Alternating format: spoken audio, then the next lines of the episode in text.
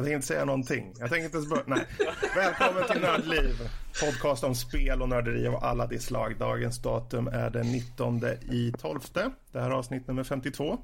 Jag heter Fredrik och med oss har vi Danny, Lotta, Rob, eh, Karl, eh, August Strindberg, Arne Weise och Usch. Mupparna.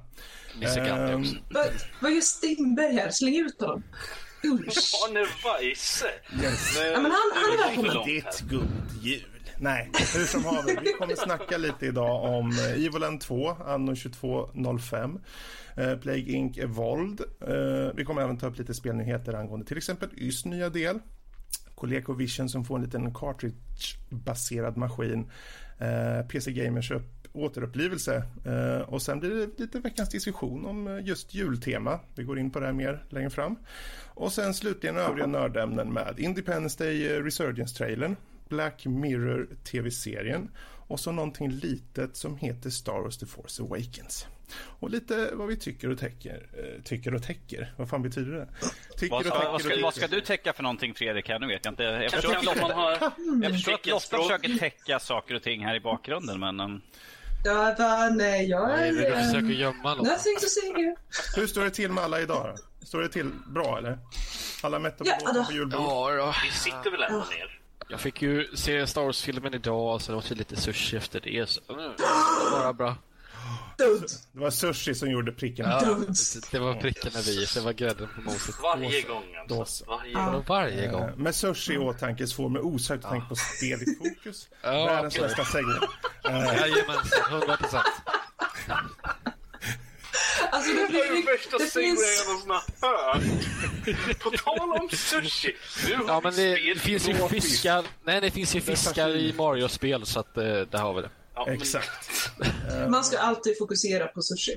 Man Exakt. kan ju Men, eh, vi, vi, vi hoppar in på spel i fokus och ehm, jag, jag tänker faktiskt ta och börja själv. Eh, jag kommer helt enkelt säga, nu tar jag ordet här. Så, och så går jag. Hej då. Eh, nej, Du, du bara tar och försvinner. yes. Ni sitter kvar helt tomt. Okej. Podcast helt Fredrik, tyst. innan du fortsätter här, så du, du får två stycken mer pappaskämt den här podden. Sen räcker det. Vad är det för fel Det var ett, det var ett gult kort där Fredrik. Det Eh. Darth Paul, just det ska bli mitt sitt namn. Vi kommer till det Nej, senare. Hur Jag, som jag, jag ska börja med eh, Just Cause 3. Som jag har kört cirkus åtta timmar i. Eh, det började bra med att hela världen inte gick att se. Ehm, eh, det, jag vet inte vad det var, men de har ju inte gjort... Ja, Karl. Vilken plattform? Eh, Steam, eh, alltså Ah, okej. PC. PC. Okej. Precis. Eh, det är ju tredje persons action Bollywood the video game. spel i eh, stor open world med en här, härlig och härlig, han är lite halvtråkig ärligt talat. Rico Rodriguez heter huvudkaraktären och han tycker om att ta en enterhake, sätta fast i saker, helst i andra gubbar, sätta andra eh, sidan av enterhaken i en bomb. Sen trycker du på en knapp och åker de båda ihop och så sprängs de. Det är jätteroligt. Men... Jag menar, vem, vem tycker inte om att göra så? Jag menar, Yes. Tyvärr är det ju egentligen det som den finns. Det är egentligen det enda som finns i spel som är så här riktigt kul. Storyn är ganska ointressant. Eh, och buggarna förstörde en del i början av upplevelsen i och med att man inte kunde se världen. Eh, men um, nu, det kom en uppdatering häromdagen så det kanske gick ett par dagar bara utan den här uppdateringen. Och 1.0 eh, 1.02 som kom nu rättade till det. Även om jag fick ta ner beta-uppdateringen för AMD-drivrutinerna eh, också ifall att. Men man kan inte säga, det finns inte så mycket att säga om spelet tycker jag. För spelet är så stort men ändå så tomt. All style, no substance. Ungefär. Ja, det är Ehm, så här, jättefin, och det är jättetråkigt för värld. jag hade stor behållning av tvåan. Jättestor behållning. Jag körde jättemycket på det här. Nu ska jag inte säga, jag har kört åtta timmar in i det och det har varit samma slags uppdrag. Du ska ta över olika regioner genom att förstöra olika objekt i städer. Det ska vara till exempel eh, ja, slags power stations, eh, eh an, så här parabolantenner och så ska du ta över en polisstation. Och det är så i varje stad och när du tagit över den staden då, då blir den din i den här blåa färgen för det är två fraktioner i, i, i hela övärlden. Eh, och eh, när du har tagit över allting i en stad, då blir den din, helt blå. Och sen ska man göra så på hela regionen och sen ska jag göra det på hela ön och sen har du gjort så i hela spelet. Eh, så där, när man bara ser på det så är det ganska tomt.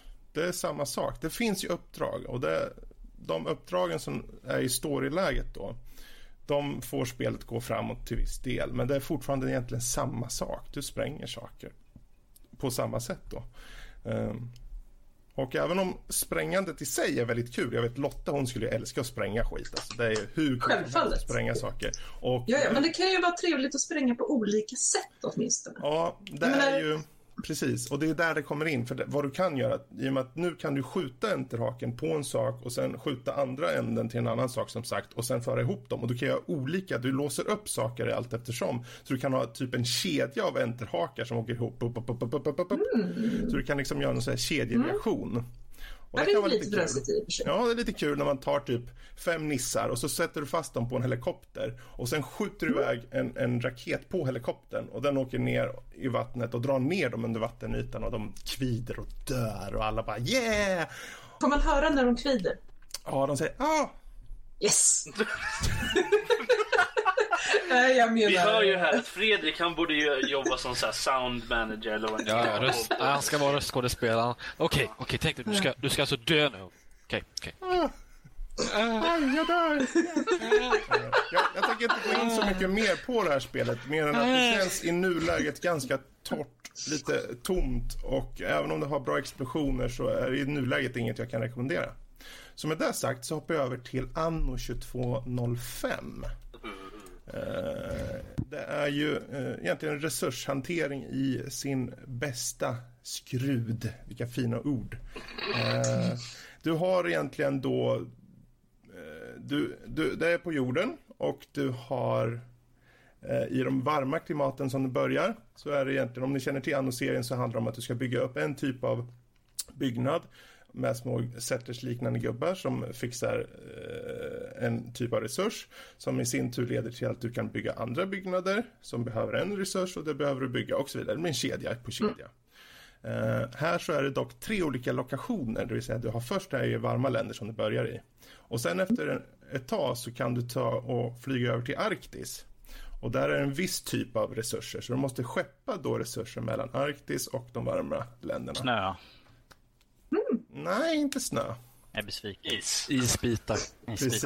Isbitar Och sen slutligen så har vi månen då som eh, har en viss typ av resurser. Och hela tiden handlar det om att du ska få en bra balans i det här och det är väldigt svårt på den här höga nivån nu när du har nått till månen och du ska liksom komma runt i det här lilla rotationssystemet. Eh, Lite småbökigt att frakta isen hela vägen till månen alltså. Precis. Det, i, i, I regel så är det att i de varma länderna så är det där som du ska fokusera på. Det är där du ska få till alla resurser så att de kan bli bäst och uppgradera de husen. Och då i sin tur får du kanske en typ av eh, tillgång till en typ av mineral eller liknande som finns i de varma länderna som du i sin tur skickar till de eh, arktiska länderna som i sin tur kan då lyckas låsa upp en ny sak som i sin tur kan skicka vidare och så vidare. Um, man, när man lyssnar på oss tänker man, ja det låter ju inte kul, eller hur Danny? Det låter ju astråkigt. Till och med Danny tänker, fy fan. Men eh, gillar man micromanagement och gillar man annoserien överlag så kommer man tycka mycket om det här spelet. Och framförallt det är väldigt snyggt. Eh, är det. Om man tycker om det grafiska i sig så har man mycket att se. Det är väldigt eh, vackert faktiskt. Med eh, bra fysik och eh, bra känsla i stadsmiljöerna med små gubbar som går överallt. Och du, eller ja, inte så mycket gubbar, men lite fordon och skit. Eh, bokstavligen skit, det står skittunnor överallt. Nej. Ehm, Gött. Men det, det är helt enkelt det, är det här ekosystemet då mellan dina kolonisationer som hela tiden blir bättre och bättre. Och det är det som bygger upp eh, spelkänslan i det här. Så hur, hur jämför det sig med uh, Anno 2070? För det är det enda jag, alltså det som jag har kört. Mm, den, är, den är väldigt snarlik tycker jag. Eh, Det är det? Ja, eh, Det är lite mer isfraktande alltså. typ. Nu är det en annan typ av resurs, vatten men eh, ja, det stämmer. Eh, de har Jag känner mig lite som en italienare i andra världskriget i Nordafrika. Okej. Största grejen de hade problem med var att de lyckades inte få ut sorben till sina trupper. Wow. Ja, det- det där kan ju leda till det- tredje världskrig. Jag känner igen mig där. Alltså. Jag menar, tyskarna de är fåniga, de försöker få dit ammo, tanks som faktiskt kan gå i öknen. Mm. Nej, italienarna de fokuserar på det som är viktigt.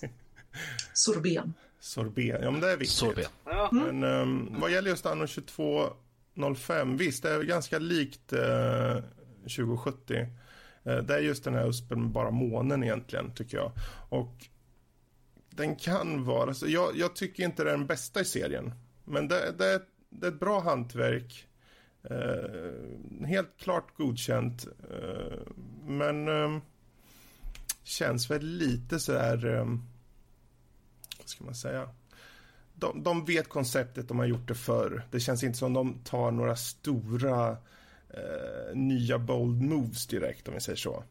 Så det är väl lite där man kan tycka är på det negativa. Att de kunde ha försökt att göra någonting större i utvecklingen av serien. Eh, för min del så står 1404 som den bästa serien eh, i serien. Eh, som var på 1400-talet då såklart. Eh, men eh, ja, jag tror Rob kommer tycka om det här ändå. Jag Kalle? hoppas det när jag, när jag väl lyckas få tag på det så ska jag ta... Så ska jag... Mm. Eh, kan vi Min rumskompis David spelar det här också. Och Mm. jag såg, det- en sak som han som jag såg då var att det var ganska resurskrävande. Alltså vad gäller datorn då. Är, det Okej. något, är det några problem du har upplevt med Nej. spelet? Ingenting. Men å andra Det sidan, du har en ganska bra... ton här om att han har en bra dator. För jag vet att eh, han eh, fick, fick mer eller mindre slut på ram när han körde spelet. Jaha, han har 8 okej. gig. Det gick åt. Så stod det så här, du vill nog, så Windows liksom varnade så här, du vill nog stänga ner ditt program nu för att inte bli, så här, bli av med ditt arbete. Så det var bara det jag ville, ville fråga. Det är Ja, om du har märkt nej. någonting. Jag har inte märkt något av faktiskt. Eh, Men alltså 8 gig, det ska mycket till för att det ska Ja. ätas upp. Har han massa Men det var, skit det var i liksom, datorn? han, han var mer, va? Har han massa skit i datorn? Ja, man kan ju tycka Eller det. är det bara... Är det bara spelet som... Stor bajskorv rätt i moderkortet. Nej, men eh, eh, alltså, det var liksom late, late game liksom. Han hade fått ihop eh, månen och allt det här och hela, hela jorden var ju mer eller mindre, han hade fixat ihop allting. Och då var det liksom, då var det, då, då hade vi lite problem med, med ramanvändningen. där. Men hade han Så det massa bara det saker jag i bakgrunden också liggande? Nej. Kanske, kanske en, kanske en film Men det kan ju vara värt kanske att säga till de som kanske inte har den absolut nyaste datorn att Nej. tänka på den innan man köper det. Eh, Det ligger ju på, du får ju dras med Uplay också. eh, Ah. Tyvärr. Men ehm, ja, det funkar ju i alla fall. Eh, Till skillnad från Origin som är inte lika bra tycker jag. Eh, jag kan ju bara nämna att det finns hela tiden små quests ute i eh, typ i haven runt omkring. Man kan åka ut till en båt och träffa på en gubbe och säga hej och så säger han typ så här någonting som det brukar vara när det gäller quest. Eh, och så, så fixar man det. Så man, det finns liksom quests i spelet under den här vanliga resurshanteringen. Så om du vill spicea upp det lite så finns det en variation i eh, spelet. Men eh, med det sagt så tycker jag vi skippar Anno 2205. Det är i alla fall en rekommendation, särskilt för de som spelar Anno-serien. Och eh, slutligen för min del då så tänkte jag ta upp eh, ett spel som vi faktiskt har pratat om tidigare. Jag kommer inte ihåg, avsnitt 39 tror jag eh, vår kära Rob pratade om det. Ehm, men det är Evoland 2. Ehm, ja, följer upp på originalets idéer om metahumor. Det är mycket spelreferenser men även referenser till andra medium såsom film. Um, och ja, i klassiska RPG-manér så följer vi då en ung pojke som vaknar upp utan att komma ihåg någonting från sitt tidigare liv. Uh, och med hjälp av ett gäng äventyrare så får man sen uppleva ett äventyr som tar genom tid och rymd. De eh, kör ju lite på det här kronotrigger, eh, om jag fattar det rätt. Jag har aldrig kört kronotrigger men jag har uppfattat som att det är space time grejer. Yes. Eh, Men det, jag tänker inte gå in på storyn mer än så. Jag kan säga att jag har kört igenom hela spelet. Eh, Men kan väl säga att för min del så var detta höjdpunkten med spelet. Storyn. Storyn känns genomtänkt, intressant. Då får du hela tiden vilja spela mer för att liksom veta vad som händer. Eh, Dessvärre är själva spelet väldigt upp och ner dock på andra områden. Spelmomenten är varierade med allt från active time battle, realtidsfightande. Det är fighting-spel i det. Um, En liten moment. Eh, och sen lite turbaserad action, shoot em up, bullet hell liknande moment. Vissa görs okej, vissa är ren nostalgi och egentligen till för att etablera en viss spelstil bara som att det, det behöver vara med liksom. Uh, mer, liksom mer än att göra det bra så känns det som att uh, spelstilar slängs in bara för att de måste finnas med. Eh, men eh, ja, som Rob då gick igenom i avsnitt 39 så är spelet ett spel som leker med liksom tropes och speleror. Eh, man, man rör sig genom fyra distinkta grafiska stilar 8-bit och 3D till exempel. Och oavsett om man har spelat spelen som det refereras till eller inte så är det ändå en skön variation som man bjuds på. Spelupplägget är så att jag tror, jag tror att de flesta kommer finna ganska nöje i det ändå. Oavsett om man spelar när det begav sig liksom vad de här spelstilarna eh, behagar eller så. Eh, men hur som helst, det största problemet är att i och med att spelmekaniken många gånger blir tråkig och repetitiv så känns det som att spelet är onödigt långt. Eh, för det, idag tror jag speltiden ligger, för mig så landar den på runt 28 timmar. 25-28 timmar tror jag. Och däromkring, ja, däromkring ligger tiden på det här och jag, jag kan tycka att de borde ha klippt ner till hälften. Ehm, för att det är för långt. Det är tradigt på många ställen och vissa moment måste, måste, sitter man liksom fast i. Du måste klara av en viss boss eller en viss grej och sen för att komma vidare. Och eh, om de momenten som jag nämnde tidigare inte är roliga då, då sitter man där. Oh, jag, måste, jag vill ju veta storyn men jag måste ta mig igenom den här jäkla skitmomentet. Men det, ja, fine. Uh, man, tack och lov så är storyn bra.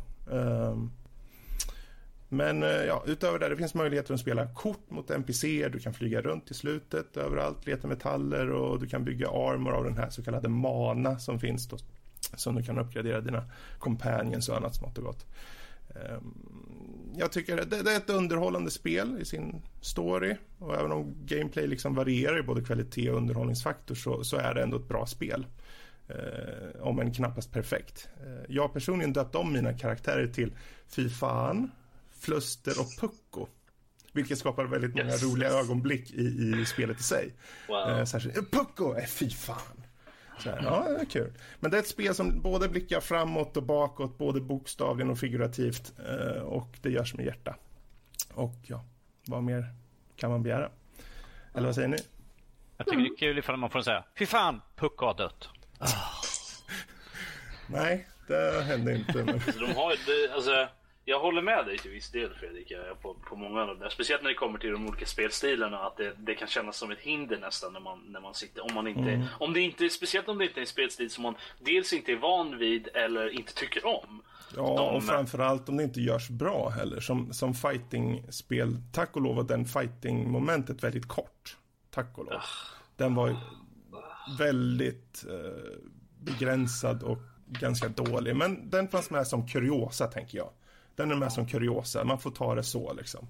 Alltså det var ju, det var ju med, jag hade ju jätteproblem med just fighting-biten eftersom jag inte är van vid fighting-spel överhuvudtaget. Så att eh, det var ju liksom... Mm. Det var, det var på, på den graden att jag nästan gav upp. Bara. De hade ju så här Guitar Hero-liknande moment också. Nu ska jag träffa ja. en boss och så ska du slå. Den, jag satt med den ett tag och tänkte, nej, nu, jag skiter i det här. Så jag satt bara och mosade på alla fyra. Alla samtidigt.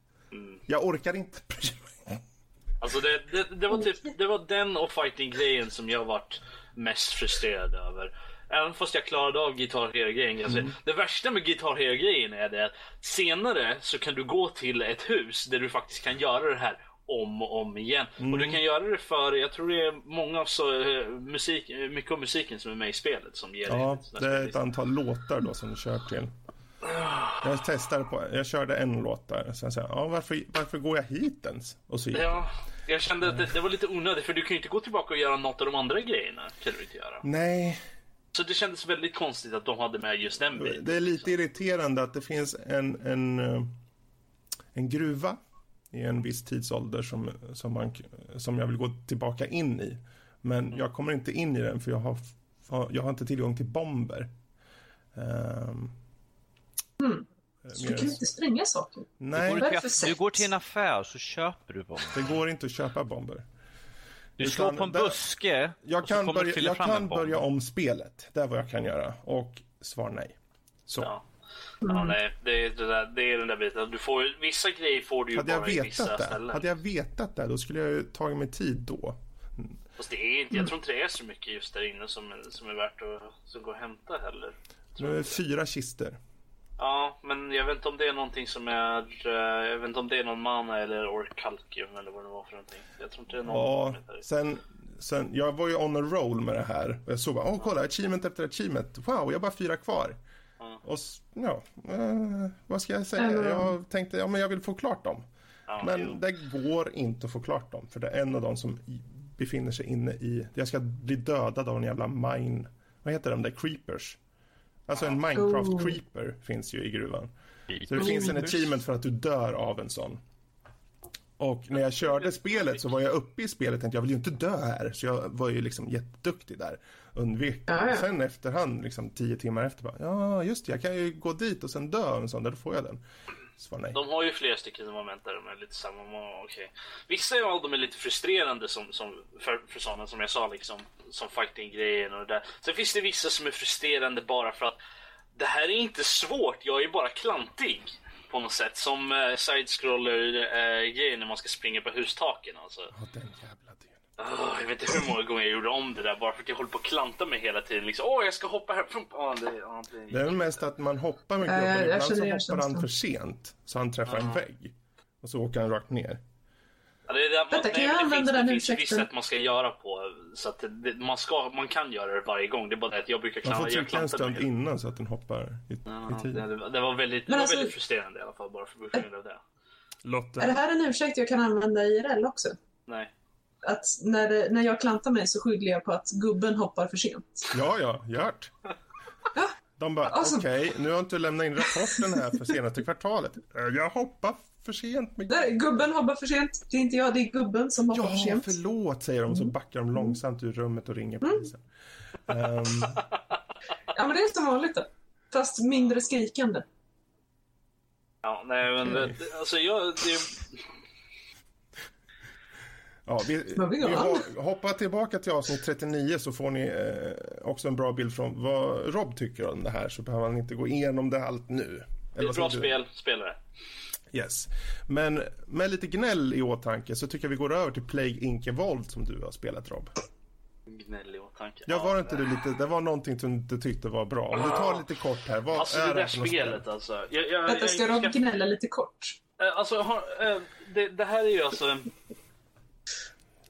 Det här är alltså en, en väldigt fancy version av det här gamla... Eh, jag tror det är ett flashspel från typ så här, tio år sedan som heter typ Infection eller något sånt där.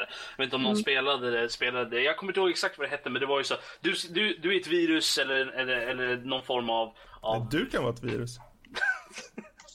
ni alla är virus. Nej, men man, man är någon form av dödlig sjukdom helt enkelt. Eller sjukdom och man ska försöka infektera hela världen och döda den.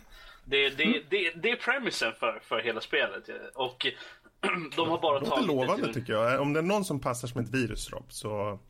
Ja, nu, var det, nu har jag bara kommit till bakteriestadiet. Så, att- så, så, Du är lite som en bakterie. ja, nej men alltså, ja. Play Inc. För mobil. Det här, är precis. faktiskt ett spel, det här är intressant, för det här är ett spel som jag har haft på Det min önskelista länge. Jo, jag såg det när jag köpte det.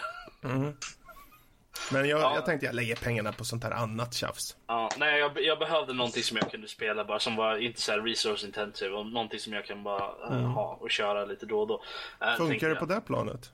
Eh, Ja, alltså det är ju, det är ju roligt är det ju. Men det är det att många, i- typ 90% av spelet är låst när du startar upp det. Eh, du, du har liksom, alltså du, du har ju flera modes du kan köra. Du har, du har main game. Det här är, jag, jag kan ju, jag kan ju prefacea det här med att säga att det är ett early access-spel. Till PC i alla fall. Uh, så är det, det är early access fortfarande. Det kommer en uppdatering så sent som idag till det här. Det finns multiplayer, det finns single player. Ehm, eh, och uh, i single player så har du tre olika eh, vad du kan göra. Du kan antingen spela main game, vilket är det är bara du kör på som vanligt. Eh, och sen har du customs, eh, eller vad är det? Vad heter det? Det är... Ehm, Eh, official customs, custom games eller custom campaigns eller någonting. Då är det alltså olika typer av spe speciella grejer. De är inte som vanliga spelet, de har någon twist. Eh, som att, eh, vad var det, en jag spelade tidigare som var, gjorde att det fanns inga, på, inga alla regions hade bra healthcare till exempel. Eh, så att det var, det var svårare att infektera hela världen. På grund av att det fanns inga, inga regions där det var väldigt lågt med, låg med healthcare. Um, sen, eh, så, sen fanns det en som var eh, Den var jultema på den. eh, så att man skulle infektera världen med, med glädje.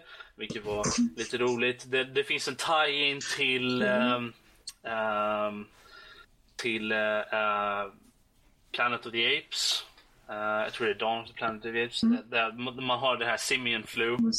Precis. Så det var, det, var ganska, det var ganska intressant. Jag gjorde det, det var jävligt coolt faktiskt. Jag gillade det. Um, så att, och sen har du, så är alltså de offi- officiella som de som har gjort spelet har skapat. Då, vad heter de? De heter um, Den heter Bruno. Endemic eh, Creations heter de som har gjort det. Eh, och eh, sen finns det också eh, alltså community, alltså det, det är alltså workshop i stort sett. Steam workshop. Alltså det, är- det är folk som har skapat sina egna då. eh, som finns då. Och jag har inte testat någon av dem. Så att, eh, men eh, det är alltså de som finns och hur ehm, funkar själva spelmekaniken liksom? Är det att du bara, ja det här är ett virus, sen drar du den runt på skärmen? Eller hur? Nej, nej. ehm, det är så här, du har ingen direkt kontroll över hur ditt vi- hur, alltså du, du sprider inte ditt eh, virus eller bakteria från person till person själv. Det är inte så att du går fram, du, du har en bild liksom, du går oh, tag you're it. Liksom, det, det, det är inte riktigt så det funkar. Det är inte så att du går med din karaktär fram till en annan person och bara rakt i ansiktet. Ja, precis. Nej, eh, utan du har alltså en, en världskarta. Och eh, när du startar spelet så Uh, innan, eller innan du kommer in på den så får du då välja om du ska vara ett bakterie, ett virus eller något sånt där. I början så är det allting låst. uh, och du har bara bakterier till att börja med. Och du kan ha lite olika genetic mutations som du också låser upp när du spelar spelet. Uh, tyvärr så måste du göra det genom att spela på normal difficulty. Det finns fyra difficulties. Så det är easy, normal, hard, eller medium och hard tror jag. Jag kommer inte ihåg vad de heter med det, det, den typen.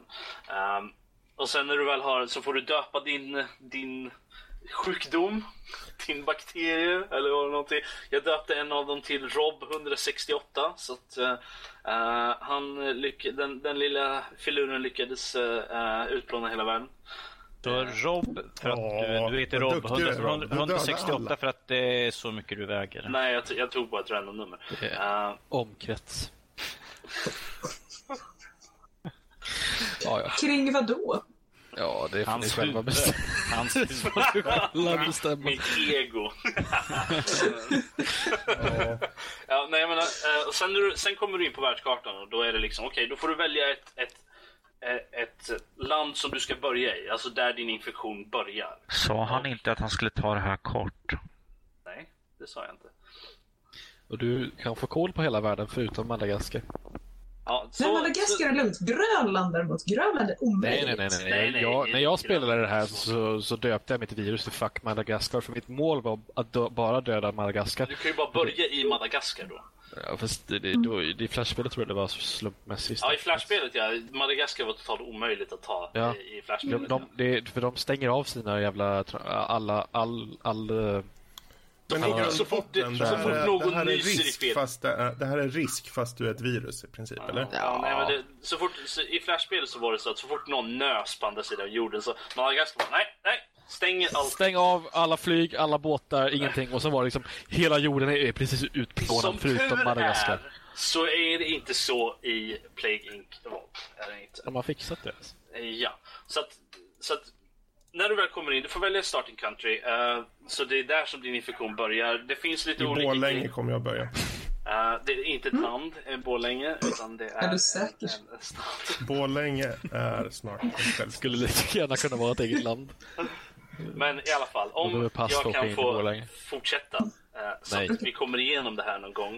eh, och kommer vidare till någonting som är mer Please intressant. do. Ja. Eh, du får välja någonstans att börja. Och det, det finns olika... eh, det finns Kan man olika... välja färg på viruset? eh, nej, du... Kan du det, välja utseende av något slag? Nej. Eh, kan du kan välja genetisk kod och därmed hur viruset egentligen tekniskt sett ser ut med tanke på vilka egenskaper det har. Och Fast det, det dyker alltid upp någonting. Så det, det dyker bara upp att det ser mer ut. Så här. Men alltså, när, när man börjar så är det ju, du, man måste tänka på för att olika länder har ju olika fördelar och nackdelar. Så att börjar du i, ett- i, i till exempel någonstans i jag vet inte, Afrika till exempel så är det, det är mycket poor, det är, det är varmt, det Alltså är är... mycket porr? det, nej, poor. Alltså det, de är- Extrema det är- det är ett mängder land, porr. Det, är- det är fattigt, du- det är Flera terabyte.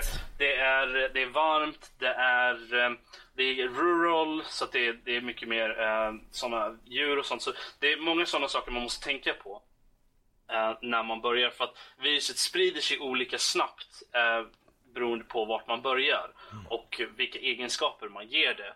Så att när du väl har börjat så infekterar en person, den infekterar fler personer och så, så får du DNA-poäng. Eh, när du, eh, de, är lite som eh, experience points eller, eller skill points på något sätt. Det kom härifrån. Okej. och du kan då använda de här för att gå in, du får gå in då på en annan screen där du har lite olika typer av grejer som du kan uppgradera eller lägga till. Du har, du har symptoms, där det är alltså så- symptom då för, för vad, vad din, din bakterie ger för någonting som illamående och paranoia och lite sådana där grejer. Eh, de, blir, de börjar ganska svagt liksom som att ja, men du hostar lite och sådär. Medan sen kan du uppgradera och ge flera stycken så att till exempel åh, eh, total organ failure liksom. Så att, eh, Awesome. Ja, eh, och sen har man då, ehm, jag kommer inte ihåg vad, det, vad de använder Smälta alla inne. Du, du har alltså, um, jag skulle skriva ner de här, men det, du har en där, där du har eh, till exempel vad ditt virus eh, klarar av, till exempel att du, du har så att den klarar av kalla miljöer, varma miljöer, den har resistans mot eh, antibiotika och sådana grejer. Eh, sen finns det en annan där du har med att du kan infektera olika djur som sprider då ditt, eh, din sjukdom då till eh, olika ställen. Patient exempel. zero alltså. Ja, nej men lite råttor liksom sådär så att då- sprider, då sprider sig din bakterie till exempel väldigt bra inne i en innerstadsmiljö. Gör det. Medans eh, om du har du får till exempel så, så infekterar det bättre ute på landet. Eh, och fåglar infekterar bättre över land till exempel och kan infektera mellan länder alltså, eh, så att du inte behöver människor som går mellan olika länder.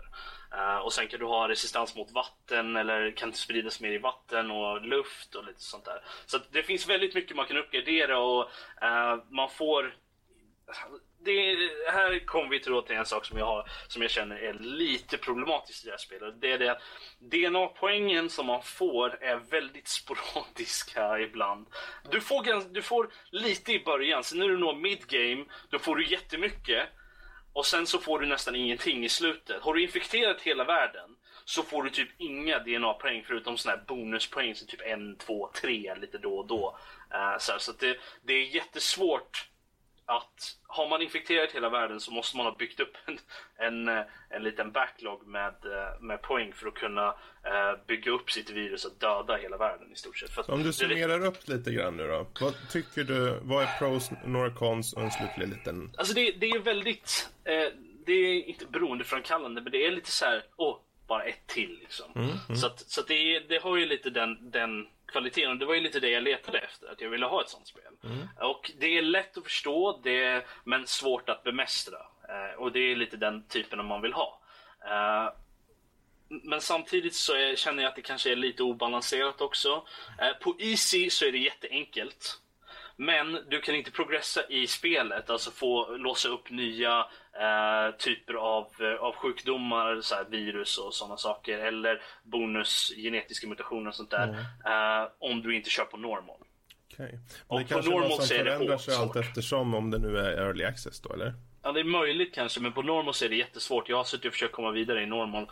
Jag satt i säkert fyra timmar och spelade om, om, om, om igen. Jag testade. Jag kom nära ett par gånger, men det, det är jättesvårt. Det är det. Man måste ha någon form av taktik. Jag har inte kollat upp någon form av taktik. Liksom. Och de har ingen tutorial-grej heller, förutom att det finns, eh, på grund av att early access så har de ingen full tutorial, utan man får då gå på deras hemsida till exempel.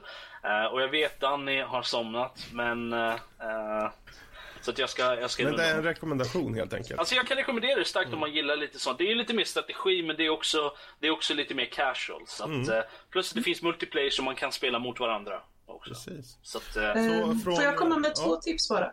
Yes. Eh, Jag har bara spelat det här för mobil eh, och inte för PC. Eh, Men på mobil så finns det två saker som underlättar livet något fantastiskt när du ska döda hela världen. Nummer ett var stealthy. Utveckla inga symptom i början för att det kommer sätta igång forskarna och ja, börja... den, den har jag redan listat ut. Mm. Den, nummer två, gör kombos. Om du till exempel satsar på ett vattenburet virus, se till att folk börjar nysa, se till att folk börjar spy och diarréer och grejer, för att då får du lättare att sprida dig. mm. Eh, tänk på, precis, tänk på hur du funkar som, som sjukdom. Tänk på hur du gör för att sprida dig. Eh, och satsa på de här punkterna. De här punkterna ger dig också i hur, eh, hur bakterier fungerar. Jättebra, Ja, men bra precis. tips där. Då, bra att du gick in på diarré där. Från diarré så går det över till en annan form av diarré. Karl. Eh, Black Ops 3. Är, Ja, det är ju fan det det är. Fan. är det verkligen diarré? Eller? Ja, det Ja. Nej, låt oss höra. Du har kört eh, det här på den här fria helgen. På Det är ju free weekend just nu. Gå och spela det om ni vill för all del. Det är ju gratis för fan. Nej. Men man får ju bara multiplayer. Så Mm. inga zombies, ingen kampanj. Men har du märkt några skillnader rent spontant när du kör det nu här eh, från tidigare delar? Är det någonting som skiljer direkt? De har ju en, de ändrar ju alltid lite grann varje gång. Liksom. Mm. Det är alltid någonting. Och den här gången så är det så här lite annat, andra movement mechanics. Så i, eh, i Advanced Warfare så du har, du har ju fortfarande den här jävla jump pack grejen så du kan hoppa runt och Mm. flyga runt och springa på väggar och sånt där. Det kan du fortfarande göra. Men nu så har de en mätare istället som du får liksom använda upp som du har boost då så att säga. Du håller in space eller hoppar. Mm. Så kan du flyga en liten bit och så har du en mätare som styr det. Medan i Advanced Warfare så hade du liksom bara Då var det bara begränsat till ett hopp eller två hopp eller vad sånt där i luften. Det var ingen mätare som styrde det utan du hade bara Men du körde Advanced Warfare också? Ja, det var också Free Weekend på det någon gång för länge sedan. Eh, vad finns det mer att säga? Det är liksom kod, de, de förändras så lite varje gång så att jag känner att jag är utbränd på kod överlag. För jag körde fyran, jag körde, eh, jag körde Call of Duty 4, Modern Warfare 2 och Black Ops 1 körde jag väldigt mycket. Alltså allt som allt så kanske det handlar om jag vet inte om 50 dagar speltid räcker. Alltså det är mycket speltid. Mm. Och jag känner att det är exakt samma spel. De kan ändra de här små grejerna hur mycket de vill. De kan lägga till, de kan lägga till perks, de kan ta bort perks, de kan ändra på klassystemet bäst de vill. Men det är liksom det är, mekaniken är så lik vad den fortfarande har varit. Det är fortfarande Och, den här liksom in, spring... eh, Ja, spring, in, röj eh, allt. sköt, skjut så många du hinner tills du själv blir dödad. Rinse and repeat. Alltså det Nu allting liksom leder tillbaka till CS här, men jag känner att det, det var ju i Rob? Ska du ha stryk på riktigt eller? Skulle leda tillbaka till CS med dig, Karl? Nu, nu fattar jag inte. Vadå, jag, jag, Ja. jag är jätteintresserad. Fortsätt Carl. Fuck off mate. Nej men i alla fall. Eh, liksom Så Eh, kärleksfullt i- sagt. Ja, jag älskar Rob med hela mitt hjärta. Stockholmarna. Eh, vad var det jag tänkte säga? Jag har tappat tråden helt och hållet. Någonting Sorry, sorry. Det skulle leda tillbaka till CS. Ja, nu har jag ju spelat CS på så, länge det här året, alltså, men, jag, men det, är liksom inte, det går inte att jämföra hur mycket jag har spelat colt. Så att, alltså, säg, påstå inte att du, du har inte spelat tillräckligt mycket, du kan inte, du, du, du kast, det är därför du inte gillar det. Är inte det det handlar om. Liksom, så här. Jag har spelat det hur mycket som helst. Men jag känner liksom att eh, det, man känner inte samma känsla av eh, eh progression. I CS så känner jag att jag lär mig nya saker, uppnår och når når nya ranker. I, i COD så känns det som att du bara, det är liksom bara mindless running around. Du har liksom inte, på samma sätt så är det inte, det har inte den här strukturen som ger en, en, en för min del en uppfyllande feedback loop så att säga. Eh, Det är väl just den här mer arkadmässiga approachen Ja. som gör det, antar jag. Plus att jag helt och hållet är tappad på skjutmekaniken för det känns som att man går springer runt med ett soft airgun pistol för att det känns som att eh, man gör så lite skada känns det som. För jag är ju van vid det. Alltså, i, I CS, är du bra på att sikta så så kan du skjuta någon på ett skott utan problem. eller något sånt där. Du, du kan döda folk fort. Va? Och här känns det som att ja, du prickade tre skott, men det spelar ingen roll för han kommer bara springa runt en hörna och få tillbaka sitt liv. Liksom. Så att för min del, jag känner alltså det, det, tycker man om kod och det är bra på det sättet att du kan bara hoppa in, spela en match på tio minuter och hoppa ut igen. Och det är liksom på det sättet det, det är lätt att ta sig an. Liksom. Mm. Och det är bra på det sättet. Men jag känner att jag har spelat så mycket kod i mina dagar så att jag, jag är liksom utbränd på det och konceptet det börjar, det har varit stelt väldigt länge. Så det Ja, är, det, är det jag har mer, att är det säga. mer en sån där liksom att de känner att eh, ah, vi har en formel så vi kör på den. Ja, alltså, och den funkar ju. De säljer ju i, i lastbilsvis varje år. När det, så fort det kommer. Det, det, och det, jag tror inte det, det är inte riktigt dags för dem att sluta heller. Det kommer, jag tror de kommer fortsätta ett ganska bra tag till och släppa nya Cold-spel. Och det får de göra för att det säljer ju bra. Hallå? Men, Eh, jag väntar Hallå? på någonting från Danny här. Pengar styr, det är klart de kommer fortsätta sälja det här. Tack Lotta. Där har vi det. Där har vi det. Men i, i Vänta, min... I, vänta. Eh, just nu väntar vi på hårddisken här. Vänta. Hårddisken ska snurra. Där har vi det. Wow! Komisk eh, timing. Där har vi Wait for it, wait for it! Där. Wait for it!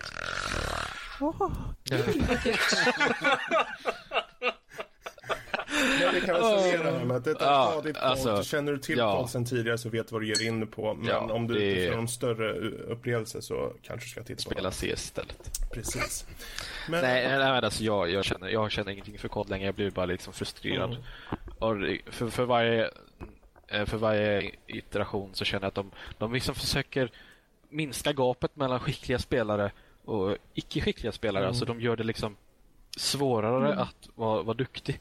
För att du har ju Ja, alla de här men- jävla killstreaksen och, och alla, alla utrustning. som- Det, det känns som att eh, de försöker eh, göra gapet mycket mindre mellan dåliga och bra spelare. Me- mellan, mellan Karl och Robert. Exakt. Mellan jag och dig Danny, skulle jag nog säga. Försök... Okej, jag, ska, jag ska försöka att inte gå in på det här att minska avståndet mellan er båda. Eh, utan det är väl egentligen en ganska intelligent grej affärsmässigt. Ja, jo, det är klart. Oh, det, är ju- det, är ju, jag menar, det är ju som sagt skäl till varför de säljer. Ja, för att det, det är så lätt att, att ta sig an. Ja. Lättåtkomligt du- för alla. Ja, precis. Och ärligt talat, om du får in tio nya spelare men förlorar en gammal... Mm. Mm. Så Ja. det, det är väl mer så att, att COD är väl mer ett casual snarare än Ja, det är det. De, de försöker ju få påstå att det ska vara något jävla kompetitiv eh, FPS. De, jag, jag har sett eh, streams när de sitter i USA och skriker på varandra och, och det är bara löjligt liksom. Vadå? FPS med, på en konsol med auto, med, med aim assist? Nej, eh, det är en helt annan grej. Hur som på. haver, där har vi snackat Det- om Black Ops 3. Och med det sagt så tar vi och rundar av den här biten eh, och eh, går vidare.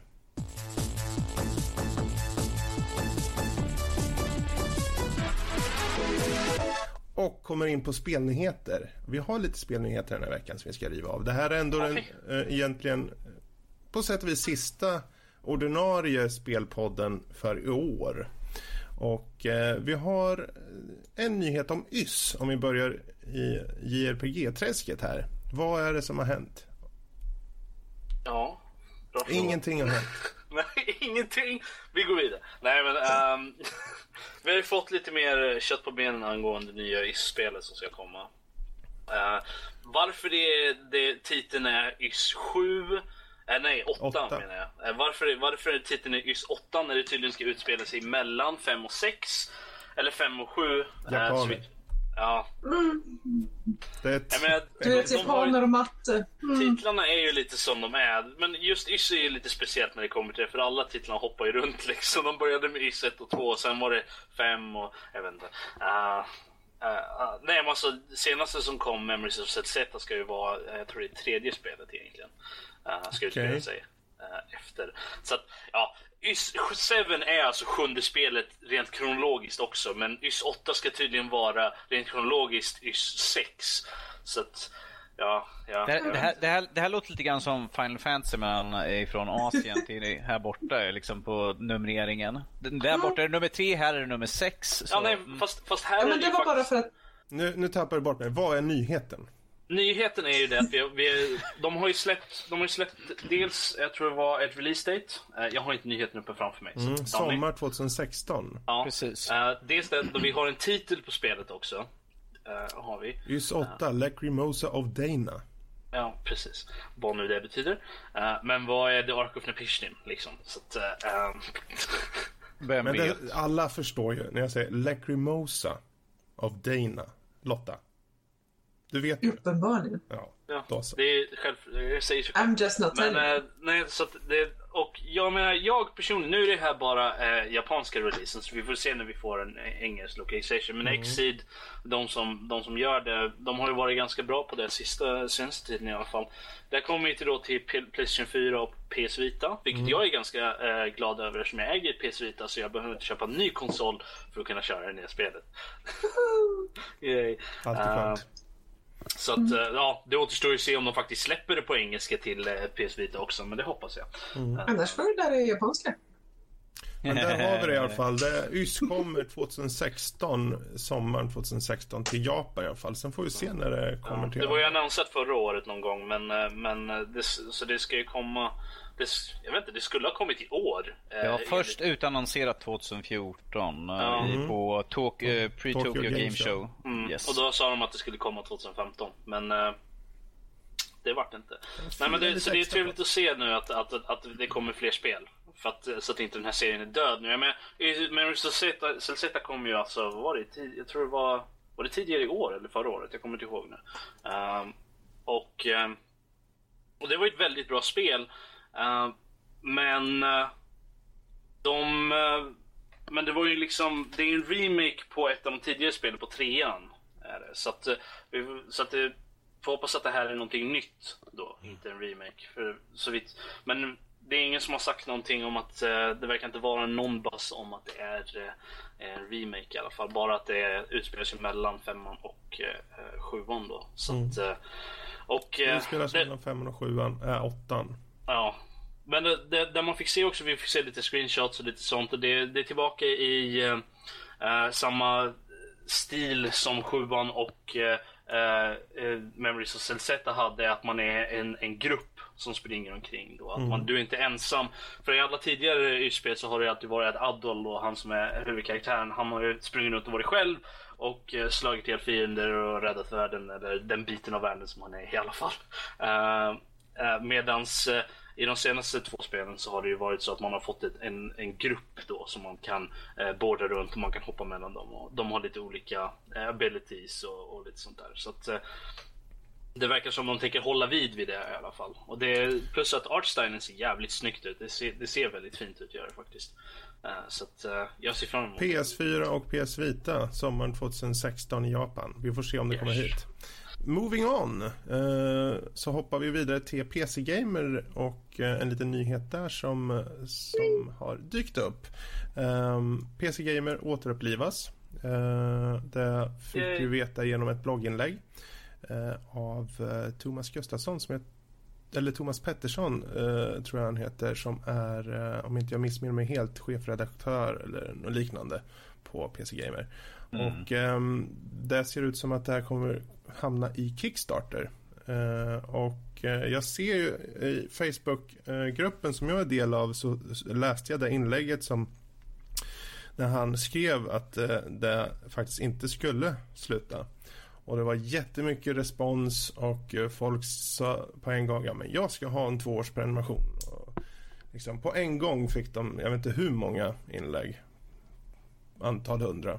Eh, och eh, det är tydligt att många vill se att den fortfarande ska eh, fortsätta. Eh, och med tanke på att eh, han nu säger att den ser ut att fortsätta då. Den kommer fortsätta i februari. Så det kanske blir ett uppehåll på en månad men är tillbaka i februari. Så jag tycker det är jättekul. Ehm, så det, vi har ju som sagt tagit upp det här förut. Så, att det skulle försvinna men eh, det är kul. Det, det behövs eh, tycker jag eh, som den här typen av eh, vad ska man säga de här klassiska tidningarna behövs tycker jag. Jag tycker att det behövs, särskilt idag när Men spelandet rent generellt är så pass stort så, så är det ju tråkigt om eh, tidningar läggs ner. Även om det på många sätt är förståeligt med tanke på pressen som finns där ute. Men nu kommer vi kunna berätta för våra barn och våra barnbarn om skräcken när PC Gamer höll på att försvinna. Ja. ja. Mm. ja. kommer jag göra. ja. Det kommer bli en riktigt läskig alltså. saga. Ah. Alltså jag saktar upp att bli den här sagotanten, men den kommer jag nog spara för de lite äldre barnen. Det är lite för läskigt. Vi kan ju också tipsa folk. Är det så att ni känner för att ni faktiskt vill hjälpa till så ta hoppa in på deras eh, Facebookgrupp. Så, så de efterfrågar dels eh, hjälp då rent ekonomiskt eh, i den mån man kan. Men framförallt är det så att ni vill skriva för dem. Eh, kreatör, entreprenör, aktör på något annat sätt. Vad som helst som vill utbyta tjänster med dem. Så eh, hoppa in där och ta del för de är öppna nu. För det. Så om ni mot förmodan skulle vilja skriva för den äldsta eh, skriften i Sverige, tidskriften, så finns det en stor möjlighet just nu. Ska vi, ska vi komma in där och lite, hej vi är nördliv liksom. Vi... Alltså om du har tid för det så visst. Nej, nej. nej. Jag, menar, jag menar med att liksom, det kan vara lite så här, ja men titta nördliv liksom. Ja, jo, det. Ja. Man ska aldrig säga aldrig. Men där har vi den nyheten, en kul nyhet. Om vi fortsätter då på eh, lite tillbaka till konsoler och sånt så har vi ju då Playstation 4 som blivit jailbreakad. Ehm, Ja, Det här eller, är- eller, eller, en, eller en äldre version av firmwaren har blivit jailbreakad. Mm. Den från september 2014, version 1.7 1,76. Allegedly. precis. Precis. I alla fall? ja. Ja. Ja. Sånt, Nej, sånt här men, är ju eh, bara... Jag förstår, jag, jag förstår inte det här med jailbreakad. Vad, vad menar ni? Vad, vad pratar ni om? spela oskyldig här Lotta. Vi Hon vet att du så är den minst oskyldiga av oss. Vad är jailbreakning då? Danny? Precis. Karl? Jailbreak är helt enkelt att du hittar ett kryphål i programvaran som gör att du kan använda, eh, kan ta och kopiera spel och sen köra på en helt vanlig skiva utan att den kollar av säkerhetskoll att det, liksom, det är en genuin skiva. Jag Tänk tycker det är Du, jag förstår att ni frå- frågar den äldsta här omkring. Liksom, så här, vad är det här för någonting? Ja, det är klart. Vad är Blu-ray Danny? Hej, går det att äta? Mm. Det är sådana där som växer på... på kan, jag ha, kan jag ha kaviar på den och lite kex? Sa du kaviar? Nej, nej. Blu-ray jag, jag är ironisk. Blu-ray, det är det som händer när man druckit för många isbjörnshots. Ja, jo.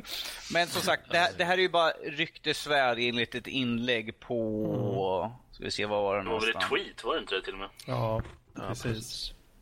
Ja, han säger att, liksom, att den sa att den var, nu, nu kan vi säga att den är officiellt jailbreakad, men det är ju bara en som har skrivit det. Så. Men det är ju bara just exakt den här, den här firmwaren som de säger att de jailbreakar. Ingenting annat finns. eh, Nej, och det- den är ju över ett år igen. Det är september 2014 som den versionen är ifrån. Så det är ju de flesta, jag menar PS4 eh, står ju och uppdaterar sig själva i regel om man mot förmodan inte ändrar den här grundinställningen. Ehm, så det är ju frågan hur många som har den. Men även om de har den så är det ju frågan för digitala eh, spel. Det måste ju ändå finnas någon form av nu gissar jag ju bara och spekulerar och så. Men om man köper digitala spel och då har en jailbreaker version finns det inte man tycker att de borde ha någon form av fun- funktion som känner av det liksom. Om vi säger så här. Ifall du har en, däremot. Eh, jag vet folk som har eh, jailbreakade gamla äldre konsoler, så här, till exempel PS3 och sånt och Xbox. Att där, där laddar du ner spelen på någon, någon nedladdningssida och sen kör du. Men det är bara att du ser till att den, eh, du inte kör någonting online. Du, du kan inte köra någonting online eller något sånt där. Du kan inte göra uppdat eh, ifall du ska ha uppdatering så måste du ladda ner uppdateringar från typ sidorna eller något sånt där. För annars kommer den känna av, eh, Activation känna att liksom, du, Ja. du, det, här är en, det här är en firmware som Jag du kan har. ju som- tycka där att idag när man faktiskt använder konsolerna till så mycket onlinebaserade saker som att titta på Netflix eller Youtube eller vad det nu må vara så känns det som att det sitter lite, det blir svårt att hålla på med sånt där tror jag. Eller jag hoppas det i alla fall. Det, Men ifall det, ifall det är folk som bara har konsolen bara för spelandet. mm.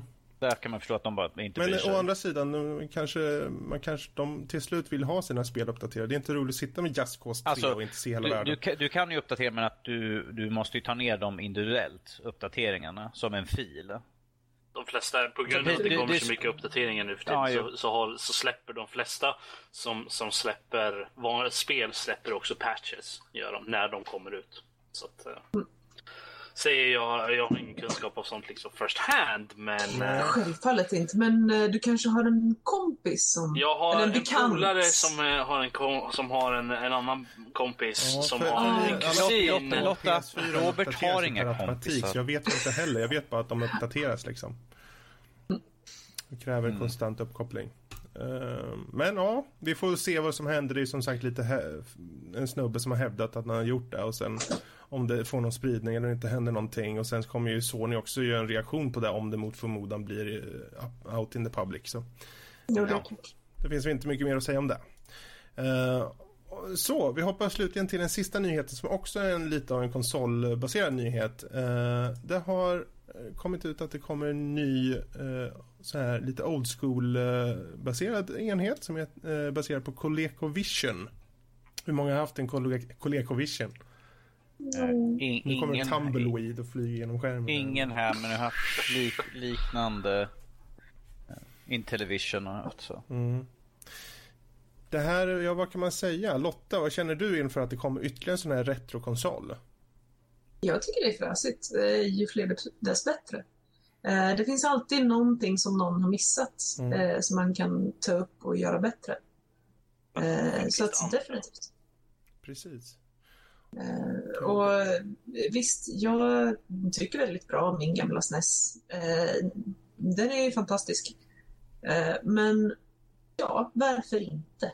Mm. Ärligt talat. Och särskilt om det är så att man i framtiden också kan göra kassetterna mer och mer universella. Det skulle vara väldigt intressant. Mm. Både kassetterna och innehållet. Att kunna se hur de hanteras på olika enheter. Det skulle vara spännande. Något som Men, jag skulle eh, vilja se i ett sånt fall är ju då någon form av system där... För den här nya, den här Calico, jag kommer inte ihåg, vad heter den? Chameleon har jag för mig. Ja, precis. Eh, den, den, skulle ju ha, den skulle ju ha support för äldre spel eh, samt nya retro eh, spel då. Men eh, jag, jag är fundersam över hur de, eh, vilka spel de kommer att ha support för då. Är det bara gamla ColecoVision-spel då? Eh, vilket jag antar att det är. Eh, Men det vore coolt att se någon form av retro-maskin. Eh, jag har sett folk som har gjort så här hemmabyggen där de har liksom, okej du kan ha alla de gamla typer av spel i den här konsolen. Men då har de alltså en separat slott för varje. Men det skulle vara coolt att se en konsol som kan hantera alla gamla, gamla så här, genom att ha någon form av attachment eller någonting man sätter ner. Eh, lite Ja, som det kom ju gamla den halv... där, uh, vad var den hette Danny? Den här Retcon eller vad den hette? En retrokonsol som hade stöd för Super NES och Nintendo och sen också någon Sega Mega eller något. I ett.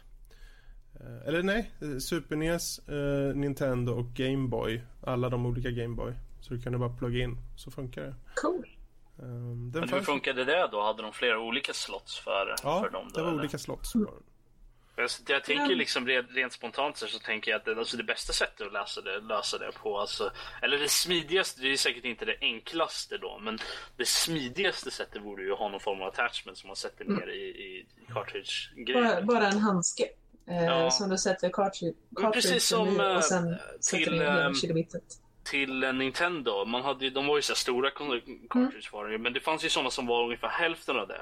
Och då hade man ju en sån här attachment som man satte nedanpå, som man satte in den i, så, man, så den gick ner. Jag tänker någonting sånt borde ju funka. Eh, sen hur det, då får man ju ha en separat en för varje liksom, så att de passar ovanpå. Men att den går ner i själva konsolen bara. Men eh, frå, hur, hur tekniskt möjligt det är, är ju en helt annan fråga. Men det är, där, det är något sånt jag skulle vilja se. För då har man ju bara en, en separat liksom, slott man, sätter, man liksom behöver passa in så ner i konsolen. Så behöver inte konsolen vara en miljon eh, meter bred. Liksom. Nej, alltså, jag, jag är väldigt dålig på hårdvarunära grejer. Men om du bara hade någon form av grundprogram. Om, om du har en attachment, en handske, som du sätter cartridgen i. Eh, som har någon form av grundprogram. Så att när du sätter ner handsken i konsolen. Eh, så kan han förklara för konsolen, det här är den typen av spel.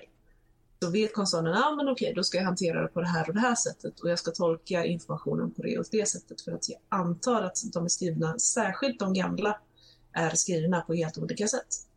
Eh, får man vara beredd på i alla fall. Eh, Men om du bara har som sagt någon form av grundprogram, en tolk, eh, i handsken så borde det inte vara några problem. Mm.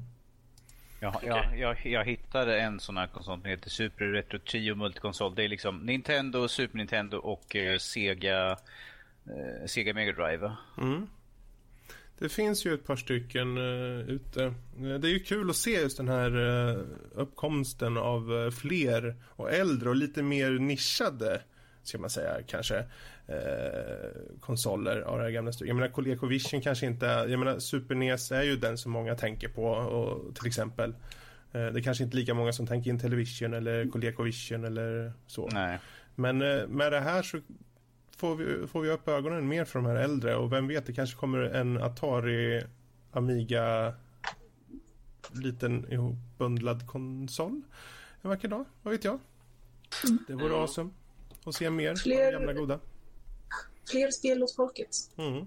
En, en, en, på tal om retro, som jag tycker är rätt kul att de släpper som till exempel Nintendo-kontroller fast nu med PC-port. Alltså USB-port. Jo, som, man kan, som, man som man kan spela, sätta sig och kanske ha, ifall man har en Ifall man har en emulator och kanske har en Nintendo-spel nedladdat så kanske kan man ju faktiskt spela med en Nintendo-kontroll. Precis. För att det gör banne med skillnad. Du kan inte spela Kirby på, på ett joggans tangentbord. Det går inte. Du måste ha den här i handen. Jag, jag menar, sitta och spela track and field på, på träd liksom. Nej, man måste ha de två knapparna sen. Kom igen! Aj, mina fingrar.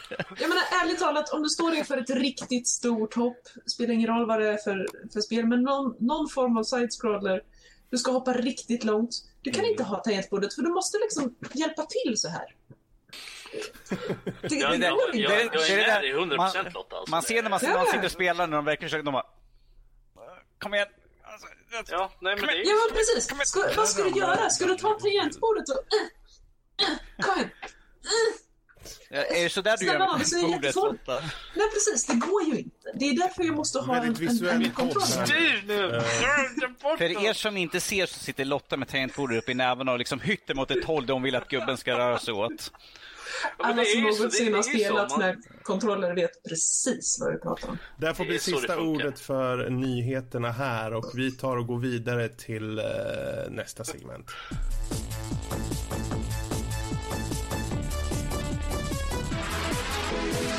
God jul allihopa där ute, för nu ska vi snacka om jultema här i spel. Oj. Eh, och jag vet ju att Karl, han är alldeles begeistrad vad gäller jultema i spel. Han blir som ett litet barn på julafton. Okej, okej. Eh, Google. för- Vänta, Karl är alltid ett litet barn. Vi, Förvisso. vi kan bara sätta punkt där. Förvisso. Hur som haver, det här veckans diskussion som kommer in på nu handlar just om jultema och mest outrageous jultema i spel eller vilka spel har vi sett med jultema och när passar det, när passar det inte och så vidare. Så Precis, precis som du sa Fredrik, jag tycker att vi börjar med Carl Babyface Holmer. Snön ligger utanför och Karl sitter tittandes ut genom fönstret. Tänker Spela CS och kolla på kycklingarna som har uh, vintertröjor Är det mycket eh, jultema i CS? Ja då. Eh, nu, de, de kom ju vinteruppdateringen och så la de till så att, så att hönorna springer runt med små eh, vintertröjor och mössa och... Har Och sen så hönorna när man- vintertröjor? Ja, Är det eller kanske jul, jultröja. Eller vad? Ja, ja, ja. men, kan, kan kolla. CSGO. Uh, Coolt. uh, Hur låter de sen när man skjuter dem? Merry Christmas, Merry Christmas. Ja, det skulle vara det va. Okej, sen. Skillnaden från de vanliga. Zelda-ljuden. Eh, lång länk, men ni kan kolla får ni se. Det är jättevackert. Alltså, det där är från tidigare år. Det här är från i år. Shit, vilket långt. Oj då, oj då. Hoppsan. Ja, ja. Ehm.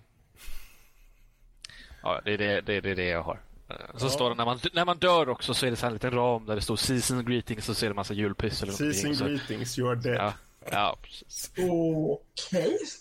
Men där Happy har vi- holidays, you're dead. Där har vi Karls lilla eh, contribute på det. Men eh, er andra då? Finns det något spel som har haft antingen något litet inslag av jultema eller något som har mycket jultema i sig eller något som bara man tänker "Va- varför har det ens jultema i sig? Eh, om jag ska ta ett snabbt så är det mitt casual gaming som jag spelar ibland. Eh, Simpson Tapped Out. De har ju jultema. De har tema för alla högtider. Nu, speciellt alla, amer- all, Högtider. alla amerikanska högtider. Huggtider Robert, för jag kommer hugga dig när du kommer till Örebro. Eh, och Huggtider, precis. Uh, högtider. Och eh, just nu så är allting jul, jul, jul och åter jul. Eh, så det, det är ganska snabbt och enkelt jag kan säga rakt upp och ner där. Det, det är, vad den är för någonting så har de alltid någonting nytt för det. Vilket jag tycker är trevligt. Eh, det är Det, det funkar att bli lite småmys sådär. precis. precis eh. Det är skönt. ja. Apropå småmys, det får mig osökt att tänka på Killing Floor när man håller på och mosar i princip varenda zombie och äckligt monster som dryper gegga ur massa öppningar och äckel. Men, Ja, men det är de har jag haft så här liksom, jag eh, jultema med liksom, ja, satt på en tomteskrud på någon monster eller så. Så här eh, typ eh, tentakelmonster med eh, en liten mössa på eller något. Jag vet inte. Men eh, när jag körde, nu var det ju ett tag sedan jag körde när det hade jultema, men jag tyckte redan då att det var inte riktigt sådär ho ho ho jättebra. Men ehm, det kan jag göra med att spelet i sig inte var riktigt min um, cup of tea eller cup of coffee eller cup of uh, gegga från Monster eller vad fan man säger. Eh, men där är Inte jag fallet riktigt min cup of monstergigga. Och Monster gegga. For the man in Eh, you. episode title. Ehm, nej, men det är väl den jag kommer på rent spontant sådär. Men, men Fredrik, hallå Lemmings. Nu får du, slå, nu får du fan mig. Ja, jo, Lemming. Ska vi gå tillbaka 20 år så Amiga. Yes. Yes. det hade Lemmings jultema. Mm, det fanns jultema på den. Så det var liksom du kunde spränga dem och de var glada att dö och de hade på sig lite en så här tomte-outfit. Så det var Ja. det. Oh no! Oh no! Oh Det no! hade varit mycket roligt för Ho ho! Ho ho! Merry Christmas! Merry Christmas! Nej, jag vet inte. Det hade inte min version av Lemmings. Du vet när det, när det är så där när man spränger alla samtidigt, vilket man ofta gjorde typ var tredje gång. Merry Christmas. Det står Eh, en kvar. Bara, Merry Christmas. Allt man Eh, en. Jösses. Jesus. Han, han kommer aldrig sluta nu. Han kommer aldrig sluta nu. Lemmings. Men visst, Yes. Lemmings är ju ett, eh, ett spel som hade lite jultema i sig. Ja, Och om vi vem tar tycker det, inte om att spränga en tomtejävel? Inte jag, för jag tycker om att få klappar. Mm. Men om, om vi tar ett som utspelar sig under jul, eller korrekt under juldagen, så är det Batman Arkham Origin. Precis. För det hela där ska utspela sig under, under julafton. Ja. Exakt. Så Mm. det är väl, väldigt det? tydligt. Det, funkar bara bra. Eh, det, det är väldigt tydligt. Det är, allting är julpyntat och allt sånt där. eh, förutom, att, förutom att man spöar på folk höger och vänster där i spelet. Så där. Men att det är ju trevligt man glider över gatan. Man bara, åh vad fint de har pyntat ifrån stolpe. Ja du Danny. Ja, lite som vanligt alltså. Men apropå, apropå det Danny faktiskt. Ja. Så har vi faktiskt fått mail här. Har vi fått Men, men Angående, angående det här. Från jultomte. får, jag, får jag bara ta upp en grej först? Ja. Det, det var ju relaterat här. Så att jag tänkte Ah, ta då. det. Så Det var Var relaterat. det relaterat till specifikt Arkham Horror? Eller? Det var, eh, det, var, Arkham Horror. det, var, det var relaterat speci- specifikt till det Danny sa, så ja. Okej, Eh, ja. Då har vi, vi har fått ett mail här från, från Dan. Då. Eh, han säger hej alla, jag håller på att lyssna ikapp då jag inte Hej. kunnat lyssna på länge. Vilket är bra. Det är bra att lyssna på allting vi, vi har att säga. Även om det mesta är skit. Men Särskilt Rob. Ja, eh,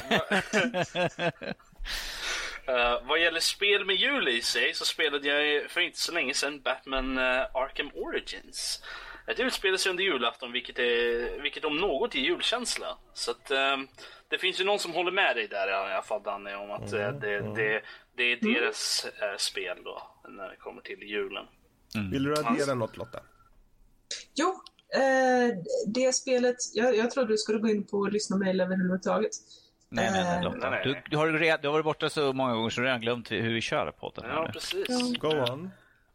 Jo, det spelet som jag osökt kommer att tänka på när jag tänker spel och mm, möjligtvis passande jultema. Eh, Saints Row. Eh, Ja, just det. Ja. Och då har jag specifikt spelat nummer fyra, tror jag det.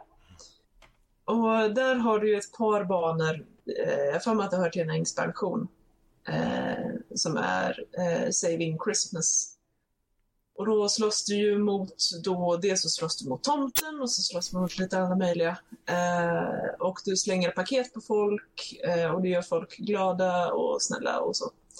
Ehm, och du skjuter någon form av glädjestråle och eh, du... Eh, igen, eh, Nej, nej, nej. så Man skjuter en glädjestråle. precis så blir de glada. Okej. If you know what I mean. Eh, det finns också en bana där det finns en achievement att slicka sönder en... Eh, du, du ska ta dig in i en lada. Och den är blockerad med en jättelik eh, polkagrisstång. Okej. Ah, okej. Polkagrisstång alltså, okej. Ja. Och då för att ta dig in så ska du slicka sönder den här. Och det värsta med det här, det är att du har ju självfallet på dig en mm, relativt skimpy outfit, cousin of Saints Row. Och du hukar dig lite fint, putar lite med rumpan, sätter upp händerna på stången. Och ljudeffekterna när du slickar på den där. Och det är ju inte en eller två gånger du ska klicka för att faktiskt slicka, utan Ja. hålla på med det här en stund.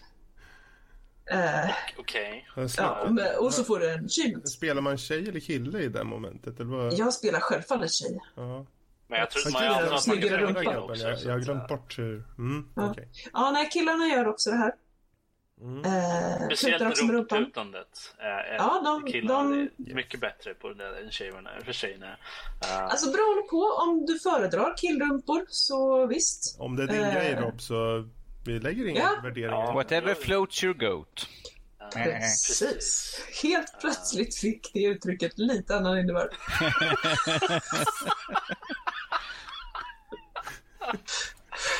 no goat floating allowed. Um, Ja, or polar licking for that matter. Uh, yes. Eh, men i alla fall. Här har vi alltså ett spel med mm, aningen questionable jultema. Men Är det- är det det är väldigt samma- mycket jul. Är det samma del i serien man springer runt med en jättedildo och slår ihjäl folk? Är Du kan ha en jättedildo. Ja, Eh, men det kan du ha i hela spelet. Det här är Mm. som sagt bara en inspiration. precis. Eh, just då, så ska du köra in... Eh, Köra in. Ja, eh, du, ska, du ska förstöra ett antal mekaniska renar som Ja. har fått fel i programmeringen. Och då för att förstöra dem så kör du in handen i rumpan på dem för att liksom eh, komma åt och, och så. Jag gillar hur Lotta beskriver det här. Hon påbörjar en mening så här. Man börjar och så ska man slicka på och sen så börjar hon om och går tillbaka och ska, och ska förklara hela biten. Så man sitter där och funderar, vad skulle hon säga för någonting? Okej, men då har vi Saints Row 4 alltså som ett bra exempel också. Eh, Ja. Exakt. Men ska vi ta och avsluta med lite lyssnarmail? Vi har fått in ytterligare ett par mail angående just det Jaha, här. vi andra fick inte säga någonting då. Jaha, jag tror du eh, inte hade något. Eh, Robert, alltså- Robert, du kan läsa upp det andra mejlet också. Jo, jag vet. Jag har det också. Jag kan ta det först och sen kan jag ta... Ja. Eh, Gustav uh, Gustav. skickar mail in här. Eh, inte säker på om han skickade in förut, men vi har så många Gustav som skickar in. Eh, Han säger Hej fellow nerds! Uh, såg ju fråga om jul i spel. Eh, det kan ju bara vara jag, men jag fick en stark julkänsla i första Max Payne. Kanske mest för att det snöade och verkade allmänt eländigt. Okej. Som Eh, sig bör på vilka jul. konstiga eh, associationer du har med jul här. Okej, jag kan förstå snön, men Vad skriver han elände. sen då? Gustav, är det någonting du vill berätta för oss? Men för mig kändes det som det. Plus att eh, jag faktiskt spelade spelet eh, under julen det året, haha. Eh, Kan göra någonting, ja. Eh, tack för en fin, fin podd. Hoppas ni hinner ta med detta. God jul, Gustav. Eh, så God att, jul, eh, Gustav. så jag vet inte riktigt vad man ska säga om det. Jag tycker också jul är eländigt, eller vad... vad Om du måste springa igenom en sån här jättefin gata där alldeles snöigt så måste du springa omkring och skjuta folk i slow motion. Det är klart det är eländigt. Det Det- faktiskt. Ja, det. nej, jag tänkte väl mer rent allmänt vad, vad jul är eländigt alltså. Eh, Julhandel, det- eländigt. Men det här är ju ett bra exempel på att om man spelar spel under just juletid så även om det har inget med julen att göra så kan du ändå uppleva det som ett julspel. Sen så kanske det är förvisso snö och eh, blaskigt i det så du har ju lite av den känslan där.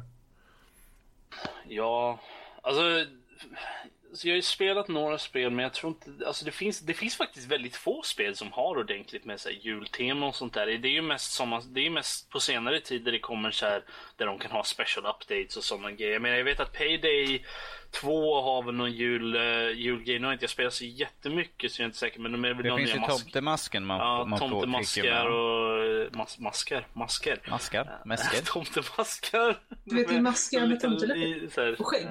Ja, precis. Eh, nej, men det, något som jag stötte på eh, nyligen var ju något, jag, jag tog upp det förut också lite snabbt, men i, i eh, Plague Inc. så har de ju en sån här jul eh, custom campaign. eh, där man ska sprida glädje över hela jorden som ett virus. Spread joy around. Ja, men det var verkligen, det, det, det, den var verkligen så här. eh, Okej.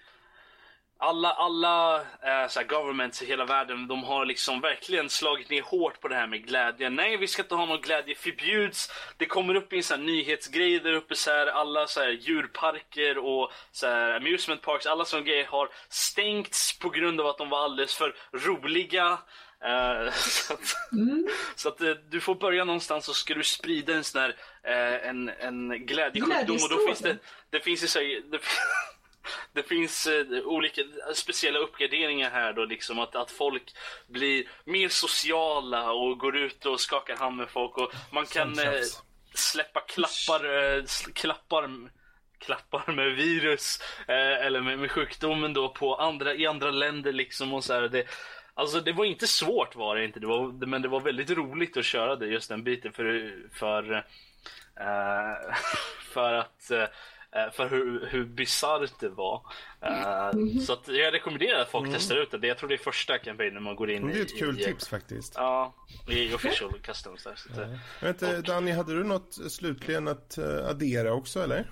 Eh, GTA vet jag har Mm. ju såna här såna teman där man också har snö och man kan kasta snöbollar och sånt. Eh, och så kan man ha tomtemössor och sånt. Eh, det är ju som Robert sa, det är ju såna här i senare spel och sånt de har lagt till som en extra Mm. funktion så att man kan ha. Eh, jag vet, uh, det fanns ju ett gammalt eh, Batman Returns på gamla Super Nintendo tror jag var, också utspelar sig under, utspelar sig under jul, precis som filmen ju. Eh, så tyckte jag, kan vi ha till Batman-spel som utspelar sig under jul? Om inte annat så finns det ju de gamla som hemmaspelen till vilken konsol nu det var. Som jag vet att jag spelade för jättelänge sedan. Ju Nintendo. Ja, Tur att det vi inte sitter och Wikipedar upp där utan vi känner till och har spelat de här fullt ut.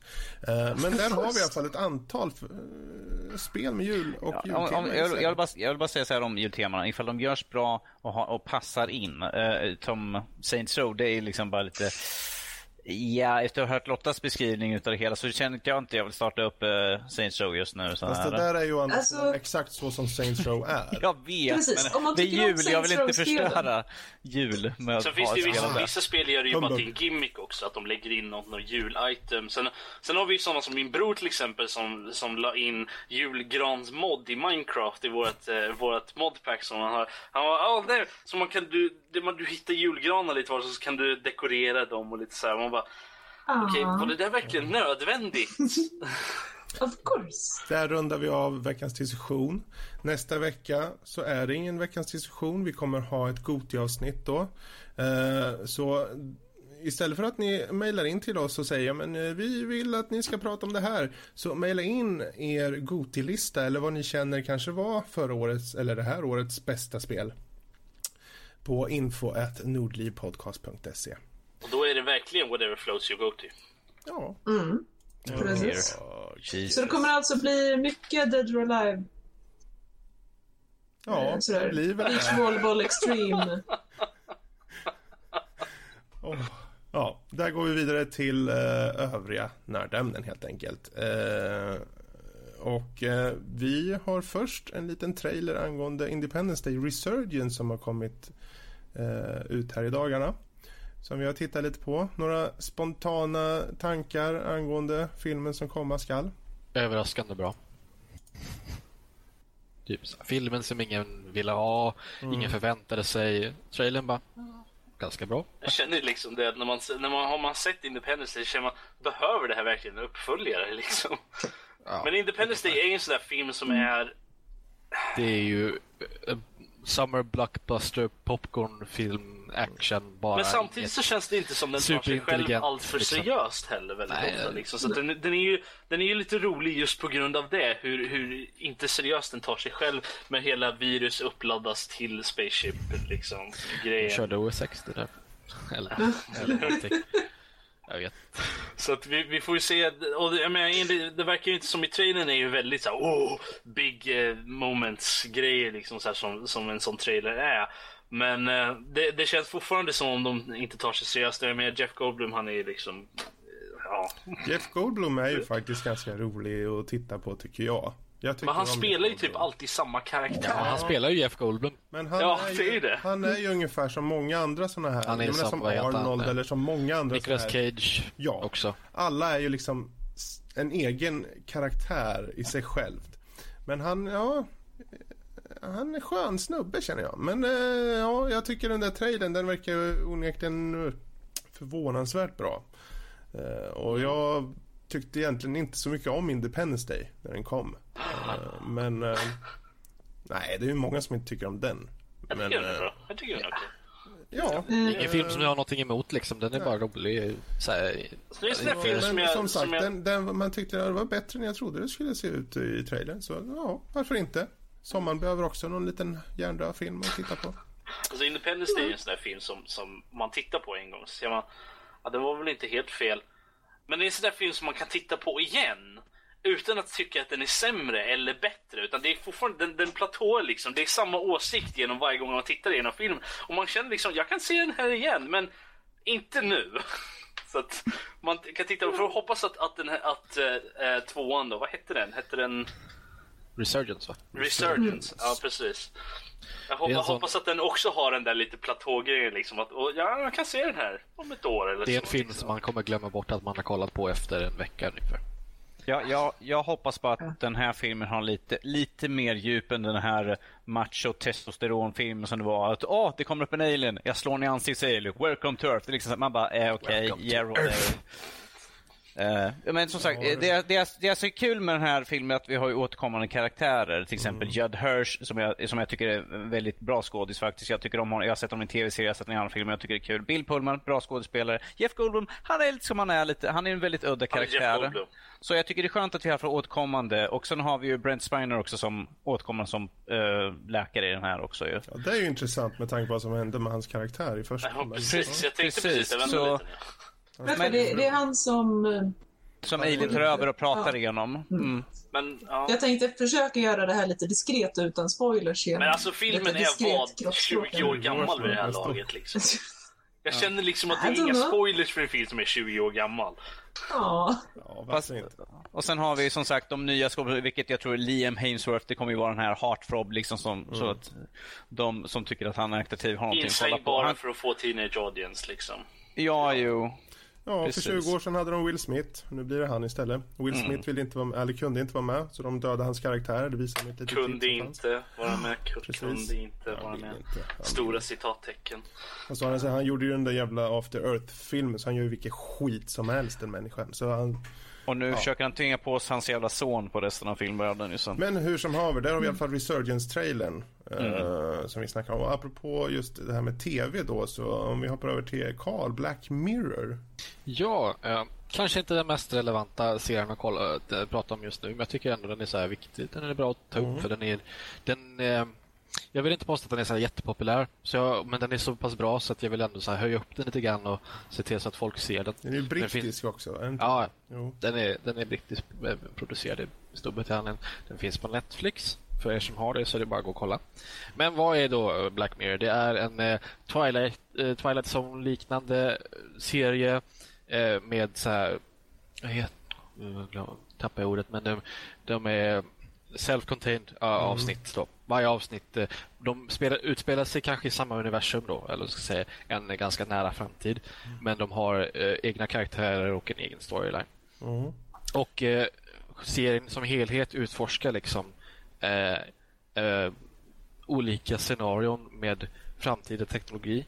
Så det som är intressant är att det är liksom inte så här superlångt fram som typ Star Trek, Star Wars, sci-fi utan det är liksom det är sån teknologi vi har idag fast ett eh, litet steg längre fram så att det känns som att om 20 år så, eller 20-30 år så känns det inte så, så omöjligt att vi skulle kunna ha sån här teknologi som de, de håller på med i, i serien. Precis, precis runt hörnet teknologi. Ja, alltså. precis. Så, ja. Sen är det ju mycket som- frågeställningar också. Liksom det här med vad, vad, vad, vad krävs av människor i vissa situationer och vad gör folk? Vad tillåter Du hade bara sett första avsnittet, Jag har bara sett första avsnittet.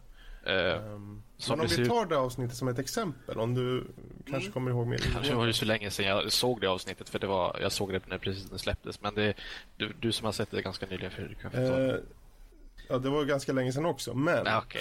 Du har sett det tidigare än vad det jag har gjort i alla fall. avsnittet är ju att... ehm, jag kommer inte ihåg, vem var den De, personen de som kidnapp, det är brittiska premiärministerns dotter, någonting syster, jag kommer inte ihåg, Mm. eh, har blivit kidnappad och de tvingar, eh, de, kom, de tvingar den brittiska premiärministern, de ger han ett ultimatum, säger att antingen så, filma, så, så har du sex med gris på tv och sänder det ut nationellt eh, på nationell tv eller så kommer vi mörda din dotter. Mm. Tror det är hans dotter. Och det, och det är inte som att de gör det i, kom, alltså i komiskt syfte eller det, allting är så Nej, här nej. gravallvarligt och det är liksom på riktigt här och han står, de, han har advisors alla bara, vad ska vi, ska vi låta premiärministern göra det här inför publik? Men det är ju ett liv som står på spel här. Vad, vad, hur gör vi? Och det är mycket om mediaaspekterna på det hela och det är mycket inre kvalsa också liksom. Ja, det, det har mycket med, eh, med eh, etik och moral att göra. De, de ställer vissa frågor. Det är många sådana tillfällen i den här serien som jag känt. Man har det här aha-momentet, man, allting klickar och man liksom går ihop och man fattar vad saker som hänt innan betyder och sånt där och allting liksom bara faller samman. Och i den här, den här serien så är det verkligen Ah, helvete. Ouch. Så. Det är liksom den här serien vill du inte kolla med dina barn eller med dina föräldrar. Den här ska du kolla ensam. Och liksom, du, du, du behöver inte skämmas över. Alltså, den är riktigt bra, serien. Jag säger bara det. Den är väldigt, den är väldigt mörk. Den är väldigt nästan deprimerande att kolla på. För att saker och ting som händer, de här karaktärerna, de ställer frågor som vad är faktiskt mänsklighet? För det är en, en ett av det nyaste avsnittet och deras eh, julspecial som gick förra året, White Christmas. Då. Den handlar om liksom artificiell intelligens och sånt där.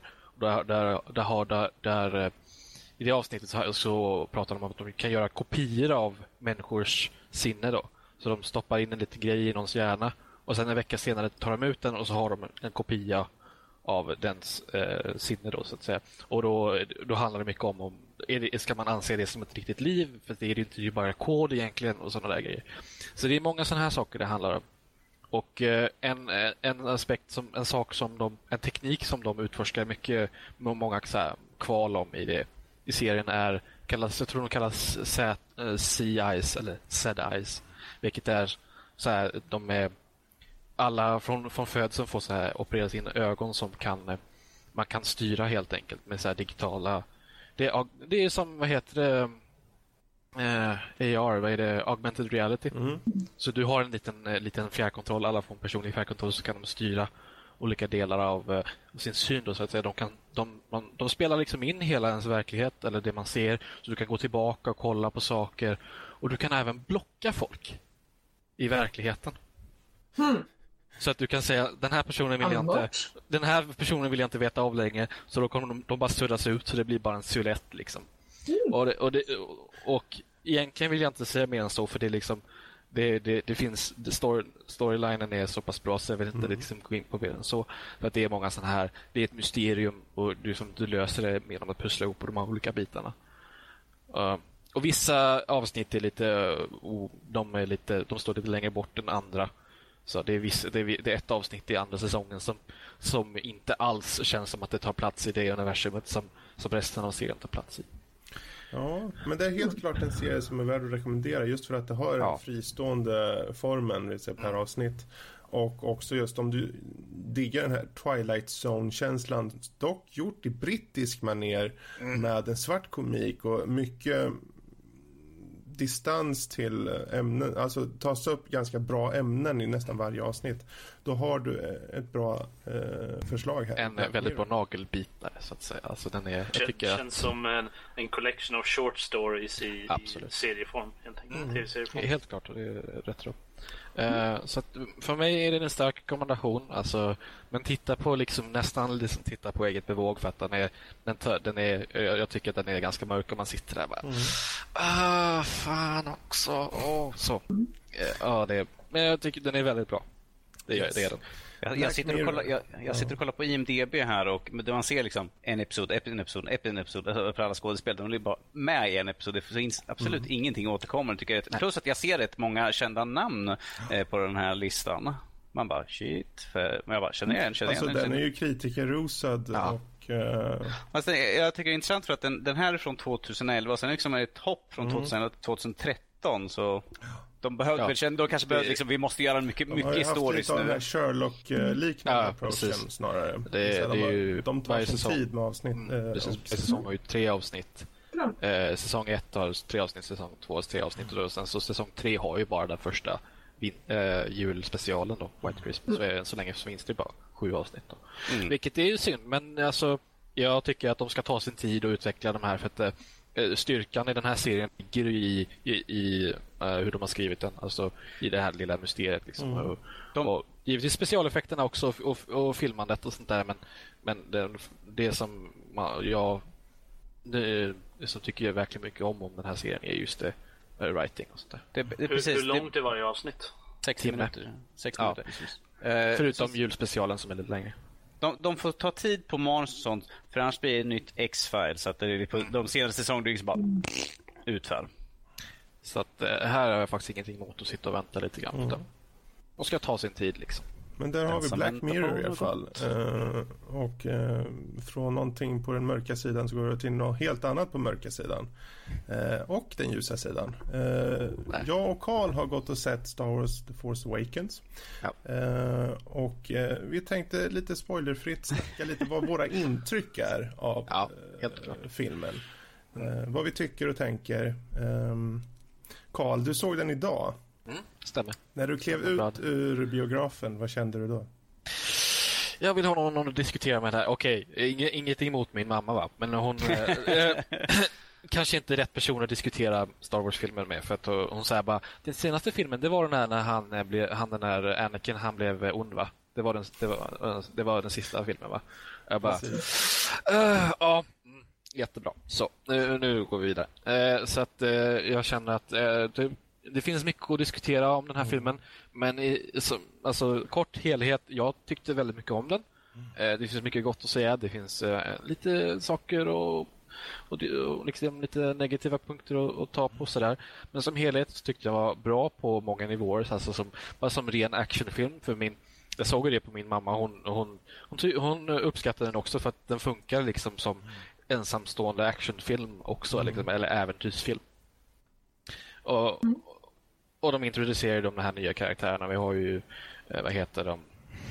Jag har Finn. precis sett filmen Finn och Ray. och Ray och de här. Och de, man liksom ger över, eh, vad ska man säga, man Man ger över ger över till, till den nya generationen. Man ger över faktan till den nya generationen av karaktärer och sånt där. Och vi har gamla karaktärer som kommer tillbaka och liksom hjälper till. Mm. Så att eh, jag tror att eh, om man ska ge någon mer vettig, detaljerat eh, betyg så måste man gå in lite på storyn och jag vill ju Det inte spoila för kan, man allt. kan ju säga att premissen i sig är ju precis det Ja. som ni, eh, som alla vet sedan tidigare. Vi har Finn då som är en före detta stormtrooper. Vi har Ray som eh, bor på en liten ökenplanet som heter Jakku. Eh, hon, är sån här, hon samlar ihop skrotdelar. Eh, och eh, sen lär vi känna också den här Kylo Ren. Eh, och eh, man kan väl säga att det, det, det tar sin början på ett sätt som gör att de här karaktärerna förs samman. Och sen blir det ett äventyr. Ehm, Det var faktiskt väldigt spoilerfritt. det är extremt spoilerfritt. Eh, Okej, det jag kommer säga är inga spoilers, men jag vill bara liksom nämna någonting. Jag tycker att eh, jag fick den här känslan av att allt som händer för att föra storyn vidare, det är liksom väldigt så här eh, Deus Ex-makerna. Du, du, du liksom, Det, det känns så himla liten chans att de här sakerna ska hända. Men de händer i alla fall och det liksom för storyn vidare och man bara, ja visst, alltså okej, okay, jag får väl acceptera att det är som det är. Men de, det är så här, de som de bara möts på olika platser och det bara, de bara loss, de bara, av en händelse så stöter de på varandra här och de bara råkade göra rätt sak i det här tillfället. Man kan ju säga att det är ju klassiskt Star Wars på det ja, sättet. Det är ju, jag menar, gillar man det, det är rymdopera. Ja, helt klart. Och sen, och sen kan man ju nämna det specialeffekterna var extremt bra. Alltså, jag vet inte om de har lyckats lura mig och så, att, de, att CGI var så pass bra att de fick det se praktis, att få det att se praktiskt ut. Eller att de använde mycket praktiska effekter. För jag kände att, att eh, effekterna på eh, ljussablarna var väldigt bra. Alltså de var, och de var lite omgjorda också. Ska du se den här filmen efter att den har gått på bio och inte har sett den så titta på den på något sätt där du har bra bas i ljudet. För att mm. ljuddesignen på, med, med just ljudsablarna var eh, uppfriskande och mycket, mycket, mycket bra faktiskt. Jag måste gå in på skådespelartalangerna som de har hittat här. Jag blev faktiskt tagen av att se den här filmen. Eh, dels för mina egna liksom, eh, mina, min egen hype såklart också. Men att den faktiskt klarar av att nå den hypen. Det eh, trodde jag inte på. Och sen saker som händer i storyn, det är moment som jag finner väldigt gripande. Eh, saker som gör att jag känner igen mig, men också känner att det är nytt. Och framförallt de här, Finn och Ray, den svarta killen spelad av, vad heter han? John Boyega. John Boyega. Och Ray som deras son är eh, Daisy Ridley. Är fenomenala. Mm. De är jättebra. Och jag kommer på mig själv att om någon hade haft en annan regissör på, på prequel-trilogin så kunde man faktiskt ha gjort den bra. Det är så tydligt med den här filmen. Rakt igenom, bra kemi, bra skådespeleri och Adam Driver som Kylo Ren. Ska du se den här Lotta? Jag, jag, ska se den i alla fall. Ja, Behöver du fråga? Jag säger bara bra skådespeleri. För jag tycker att uh. det här är en av de bästa eh, karaktärerna på den mörka sidan jag någonsin sett faktiskt. Ja, det kan jag... Men, uh, ja, vad säger du först? Det, jag, tänkte, jag vill också nämna lite om just Kylo Ren och hans karaktär. Det enda jag ska säga att han känns eh, inte så endimensionell. Han är inte så speciellt platt som karaktär. Han, jag, jag, gillar det att han har ett visst djup i sig. Att han inte bara är liksom en, en, eh, bad guy och så. Som Precis. bara ska vara där för att vara bad guy. Uh, vad, vad jag tänkte säga, det här tog vi upp, uh, vi, uh, vi satt ute i natt på, här på Teamspeaken och pratade mm. Men som du tog upp Fredrik, vilket jag kanske tycker att du ska säga här också nu med, med själva sets på filmen och CGI, eh, mm. vilket du tog upp i natt sådär. Jo, det, alltså det har varit tydligt från JJ Abrams sida att han vill köra så mycket praktiskt som möjligt. Och det är, precis som du säger Karl, det är jättemycket praktiskt han använder. Det är egentligen mestadels enbart i rymdstrider och kanske två karaktärer som jag inte går in på, som är praktiskt. Eh, det är jättebra, det ger en jättebra känsla på mm. att världen är riktig det känns på riktigt på ett så, här, så, så, riktigt som Star Wars kan kännas. Om ja. så. Ja, men alltså det, det tar det tillbaka till det här i, i uh, originaltrilogin där de var tvungna att göra det mesta mm. praktiskt. Uh, och det ger en viss känsla av, av realism så att det som uh, det som passar att vara uh, dataanimerat, det är det. Men det som går att göra praktiskt är praktiskt. Så det, det, nej, det, det känns och, väldigt och bra. Det, och det som vi såg i prequel-trilogin att det var ju så mycket CGI och jag, jag, som jag sa igår i, när vi pratade om det här sist eh, förut att eh, det, jag har sett alla bakom krisen och det är liksom, de är en green screen runt ja, hela tiden. Vilket är också är ganska tydligt i själva scenen för att ingenting ser ut som man bara, det, det, där är så overkligt. Till och med liksom när de har förlängt landskap, man bara, mm. det ser så fake ut. Det är så platt och det är så, ja, det är så livslöst. Det, det, bara, det ser har en bra teknik här i att när det till exempel Lens är så... Ja, nej, det är faktiskt inte så farligt. Nej, när inte så farligt. Exempel, när det till exempel är scener där man vet att han måste på något sätt föra in eh, CGI. Mm. Så har han oftast byggt upp det så att du ser eh, personerna i förgrunden. Alltså hela landskapet, riktigt landskap. Och sen så delar du upp det som att du tar in den biten av CGI som du behöver se i den övre delen till exempel.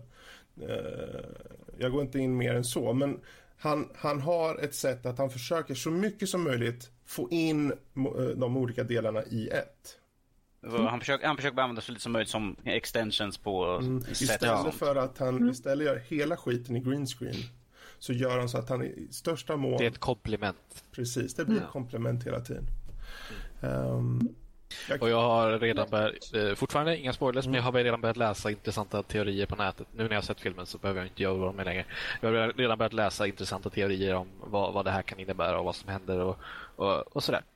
Eh, Så att eh, känslan det av, finns saker att analysera och sådär i Precis. historien. känslan man har när man går ur biografen, precis som Ice gjorde, hon gick med mig, eh, var den här att fy fan, jag måste vänta två år till. Ja, jag sa det till morsan bara när vi var färdiga. Fred, Fredrik, vad Sa hon verkligen det? vad sa hon om att titta igenom de andra filmerna då? Eh, du fick, henne, du du, fick henne att titta igenom alla andra filmer. Hon var väl inte direkt så imponerad kanske. Det var liksom... Nej, vi såg ju ettan, tvåan, trean. Jag förstår inte ens varför jag visar dem. Eh, Jag, Nu du, du hade en så bra möjlighet och hon skulle kunna få det så bra och aldrig det här var ju för ett tag sedan. Vi tittade ju nu nyligen på bara fyran, femman, sexan inför den här då. Men hon hade dem i, i, i sinnet då. Och det blir så tydligt då i och med att karaktärerna i de filmerna är så fruktansvärt träiga. Manuset går ingenstans, det är plot holes och det är liksom, de gör Yoda till en hoppande jävla groda. Och allt det här skiten. Och man ser fan vilken potential det kunde vara om någon annan hade tagit sig an storyn. Ehm, nej, jag, jag tycker att det här är tillsammans med, för min del, ja, det måste vara Jedins återkomst står den ganska bra nära faktiskt. Ehm, det här har bra karaktärs, eh, karaktärer, bra karaktärsutveckling under filmen och Absolut. framförallt skådespelarinsatserna från alla håll är spot on och jag älskar BB-8. Jag fick du skulle BB-8. köpa en sån, va? Då är du sam, samma, samma grupp som min mamma. För hon, hon tyckte BB-8 var så jävla gullig så det var inte sant. Jag brukar aldrig köpa så här. För några år sedan, jag har aldrig köpt så här figurer eller någonting. Och eh, det är så många som köpte från prequel-trilogin så här figurer och man köpte till originaltrilogin. Och jag, nej. Men ju fort jag kom ut tänkte jag, "Fan, jag måste ha på Ray. Jag måste ha på BB-8. Jag, måste, jag ska fan ha. För de var, satte som smäck. Nu Du, har en, jag du ska ha en sån här datastyrd alltså Fredrik? Då man Ja, är skit, nej jag vill ha en Ooh. statyn snygg. Men nu hypar, nu hypar vi upp det här, märker jag ju mycket här såklart. Det finns saker som känns som att de har återanvänt saker. Plott och liknande. Ja, eh, Men- alltså det, det, är det, det är det jag sa innan, där, att man, jag vill inte gå in för hårt på det. Nej. För att då, ska man ta upp de negativa delarna av dem, för de finns definitivt, jag har Precis. saker jag vill ta upp, men då måste man gå in på specifika story-element och det, Ja, det, det gör vi inte. nej. Utan man kan säga att det finns saker Nej, som känns som måste återanvänds. Men om man Snape synar i dödar sömmarna Dumbledore. så är det ändå så att med den pacing och med framförallt eh, alla de, hela helheten. Det är bra skådespeleri, det är bra sets, det är bra CGI, det är bra st- story. Eh, det är saker som händer som utifrån trailern kan man inte veta. Ja, men precis. Trailern säger egentligen ingenting. Du tror att du vet utifrån trailern, men du vet inte. Nej, precis. Det, är, det har du faktiskt helt rätt i. De, de kastar en liten skruvboll där med Ja. trailern. Och man, de sätter upp en viss förväntning med trailern och man tror att man har ett hum om vad det kommer handla om. Jag ser så, sen så fruktansvärt filmen fram emot åttan nu som tusan och jag Ja. känner att den här blir en sån reboot. Eller inte reboot, men en fortsättning som är värdig. Precis. Ja, Så. sen att, Härligt. ja, precis, den här filmen kommer dessutom agera som liksom... Men Det är de- precis som ja. att, eh, att Empire är den bästa Star. Wars-filmen. Eh, det är den. Eh, men alltså, för att den kommer, alltså för den här filmen agerar som lite trampolin för nästa film. De har redan byggt upp alla karaktärer, allting är redan liksom klart och, pack, och, och, och så kan man bara fortsätta därifrån. Vilket jag tror att det kommer göra att nästa film blir desto bättre för att vi har allting, allt redan färdigt och presenterat. För de som lyssnar där ute nu, så som sagt, jag förstår vi hypar upp det här, men gå in med öppet sinne, titta på den, för oavsett om ni är Star Wars-fan eller inte så kommer ni uppfatt, eh, uppskatta den som film, tror jag. Så. Ehm, men där låter vi bli eh, helt enkelt och prata mer om Force Awakens. Vi kommer eh, förhoppningsvis ta, kanske få tid till att göra en liten spoilercast här framledes. Vi får se. blir det Vänta, vänta, vänta. Välkommen tillbaka Robert. Ehm, Ja. och eh, Ja, just det. Snape dödar Dumbledore. just det. Eh, vad är Star gäller Wars. just Star Ja, Wars just det. så har vi ju fått ett mail angående just lite Star Wars. Ehm, jag vet inte, har du det framme Rob? Ge mig sekunder. And you call yourself a professional. Det är ju egentligen från en kille som undrar vad våra Sith-namn skulle vara om vi vore typ... Ja, ja, du behöver inte ta hela grejen från mig så här. Ja, men du hinner ju inte. Du sitter... Men jag har det ju här, jag var ju klar precis, precis när du sa det så hade jag, fick jag upp mejlet. Hade han någon Okej. mer han ville... Rob, Rob, calm your titties. Läs mejlet. Calm your titties? Jag- I- I'm waiting. Ja, okej. Ehm, det är från, eh, från eh, allas våra kära uh, Supertacon. Uh, Hej Supertacon! Uh, Mailtitel, jag såg inte det först nu faktiskt. Finns det tacos i Star Wars? Uh, Vänta, räknas, räknas inte det som en spoiler? uh, nej, det tror jag nog inte. Ehm, De sitter och äter tacos på med så, så i, ja. Cantina scene. Oh, no. Tacos. Everything han säger så här. "Shh, Hej alla. Uh, imorgon är det premiär för Star Wars. Jag går på lördag, jippi. Så den här var skickad i vad, onsdags tror jag. Uh, därför måste en Star Wars-fråga ställas. Om ni var Självfallet. Sith-lorder, uh, okej, uh, lordar borde det väl vara antar jag. Uh, eller något sånt. Uh, vad skulle då ert Sith-namn vara? Uh, mitt skulle såklart vara Darth Taco med 51 mer taco med on än vad som behövs. Um, over and out, Of course. Super Tacon! Då måste Tack Supertacon! Danny, vad skulle ditt sittnamn vara? Uh, uh, var, var, Dartnäsan. Dartnäsan. Nej. eh, Jag, Darth Ja. Snook? Dart Snook. Nej.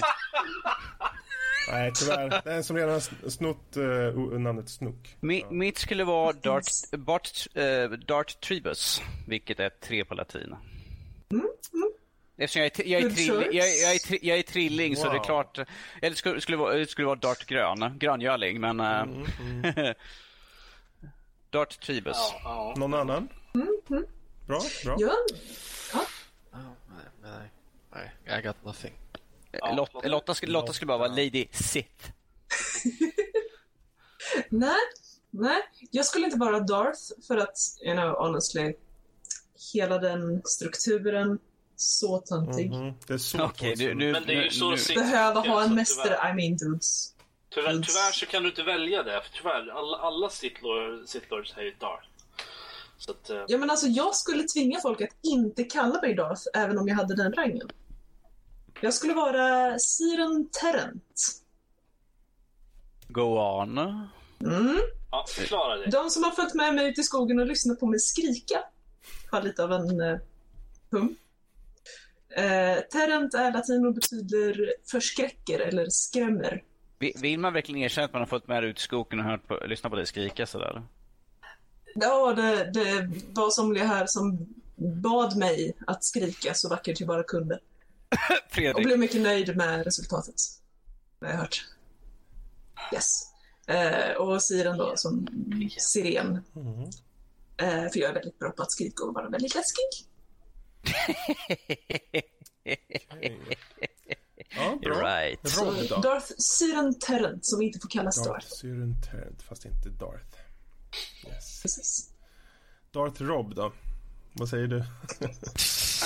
Ehm, ja du, Eh, det här är en sån där svår fråga. Ska jag, ska jag svara den seriöst eller? ska Jag, jag, jag, vänta, jag tror inte Robert skulle få vara Dart, han skulle vara från uh, Hutt istället. Robert the Hutt. Det är man ju bara om man är en hatt. Ja, ja, just det. Mm. Ja. Jag, jag, förstod vad, jag förstår det, vad du försöker Alltså- säga Danny, men jag tänkte ignorera det. Så att, eh, Danny, du vet att du är släkt? Eh, han, uh, han, han, eh, Nu försöker han slingra sig där. Ah! han är en bortbyting. Han har det från sin, han har det från sin fars sida, så det är inte från min, det är inte från min sida av släkten. jag, Du vet att hutter kan ändra kön va? Så. Så att du vet, hans far kan mycket väl ha varit hans mor när han föddes. Jag vet inte vad hans, mam, hans riktiga mamma skulle säga då. Ah, I alla fall, moving on. Det här Yes, spåret. Darth Rob. Alltså, jag, jag, jag, kan ge, jag kan ge ett, ett, eh, ett skämtsvar, väl, eller mindre seriöst svar är väl jag skulle väl vara Darth Veldarian. Det är väl det enklaste. Men eh, jag menar, om jag verkligen skulle välja ett så är det, skulle jag nog vara Darth Caro. Om inte annat. Jag tycker det är mycket roligt för Carol. Dart, Robby Robby Robby Robby Bobban, Dart Robby Robby Robby Bus. Och ska det vara två det Darth? var länge sedan man hörde. Det känns som det vore väldigt redundant i så fall. Jag tror jag skulle vara Dart Angnang. Dart Angnang. Det ska jag vara. Go För on. alla oss litteraturnördar. Baron.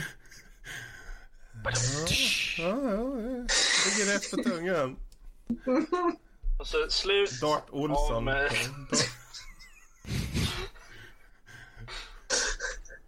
Okej, hur många pappaskämt hade du kvar för kvällen? eh, ett, tror jag. Eh, eller? Mm, Ja. kan vi klämma in då.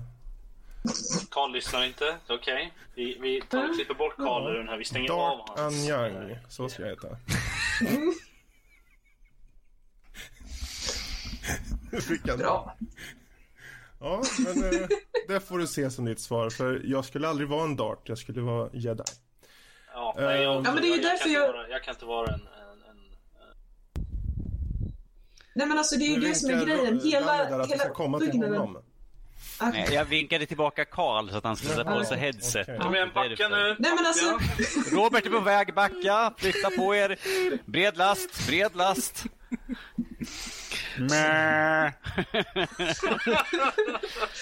Rob, eller Dart Bruno som han egentligen heter i eh, Star Wars. Var, var inte Robert våran Bumbibjörn eller hur var nu igen? Uh, Dart Brunöga. Ju mindre sagt om Fredriks konstiga introduktioner eh, Ja. kan det desto bättre. ja. Men Nej men alltså lite- hela, hela Någon- strukturen någonting, det, är där- någonting det känns för... någonting Fick, fick, fick vi någonting från Karl? Han Vadå? kom inte på något. han. Nej, jag, jag har för dålig fantasi. Thus Karl. Darth Kalle. Thus Karl. Mm, the terrifying. Oh no, it's Darth Jag kan-. Jag kan uttråka, jag kan tråk, uttråka ihjäl folk. Jag kan prata om CS tills de dör av svält. Darth Darth CS. Darth CS. Uh, Darth CS. Där har vi det. Namnet. Ja, men eh, vi tar och rundar av eh, lyssnarmailen där. Eh, vi tackar för alla mejl som har kommit in och vi kommer ta upp eh, övriga mejl som eh, tar sig an Goti i nästa avsnitt som är vårt Goti-avsnitt och även det eh, egentligen sista inför ett litet eh, möjligt uppehåll på en vecka eller så. Eh, men eh, är det så att ni vill få kontakt med oss angående kanske något annat? Ni kanske vill veta vad eh, Danny gör på kvällar mellan 17 och 18 eller något annat så mejla in till oss på info.nordlivpodcast.se och är det så att ni faktiskt vill se mer av Lotta så mejla till henne lotta.nordlivpodcast.se och säg varför har du på dig kläder? Nej, fy! Fy! Gör ni det så åker det i Dropboxen. Att alla får se. Ehm, hur som haver, på vår hemsida kan ni läsa mer av recensioner och film och speltips och animetips och krönikor och allt annat nördrelaterat. Inga negligébilder på Rob, men eh, där får ni mejla honom om. Är det så att ni Att han- faktiskt vill komma åt de här länkarna till vår YouTube eller iTunes, eh, Steam, Twitter och så vidare så finns det på vår hemsida. Och eh, är det så att ni faktiskt tycker om den här hemsidan jättemycket så hoppa in, skriv in er mail så kan ni prenumerera på den och få när det kommer lite nya inslag och annat gött. Än en gång, det blir nog inga negligerbilder på Rob för vi vill inte tappa så många eh, tittare och läsare och allt vad det är. Eh, kanske på Danny däremot. Eh, men apropå mailbox då. Är det så att ni då som sagt vill nå oss personligen så ta då som sagt förnamnet nordlivpodcast.se så når ni oss individuellt. Och vi är tacksamma för all form av feedback och förslag från er som möjligt. Så, det är väl inget mer att säga nu förrän eh, vi ses nästa vecka för Goti-avsnittet. Nej. Nej. Den där... kan man ha käften en hel vecka Det är bara att säga god jul helt enkelt. Ja. Yes. Merry Christmas. God jul, ät gott och massor och förstör era byxlinningar. Speciellt Robert, för Robert är redan för sent. Okej, hej då.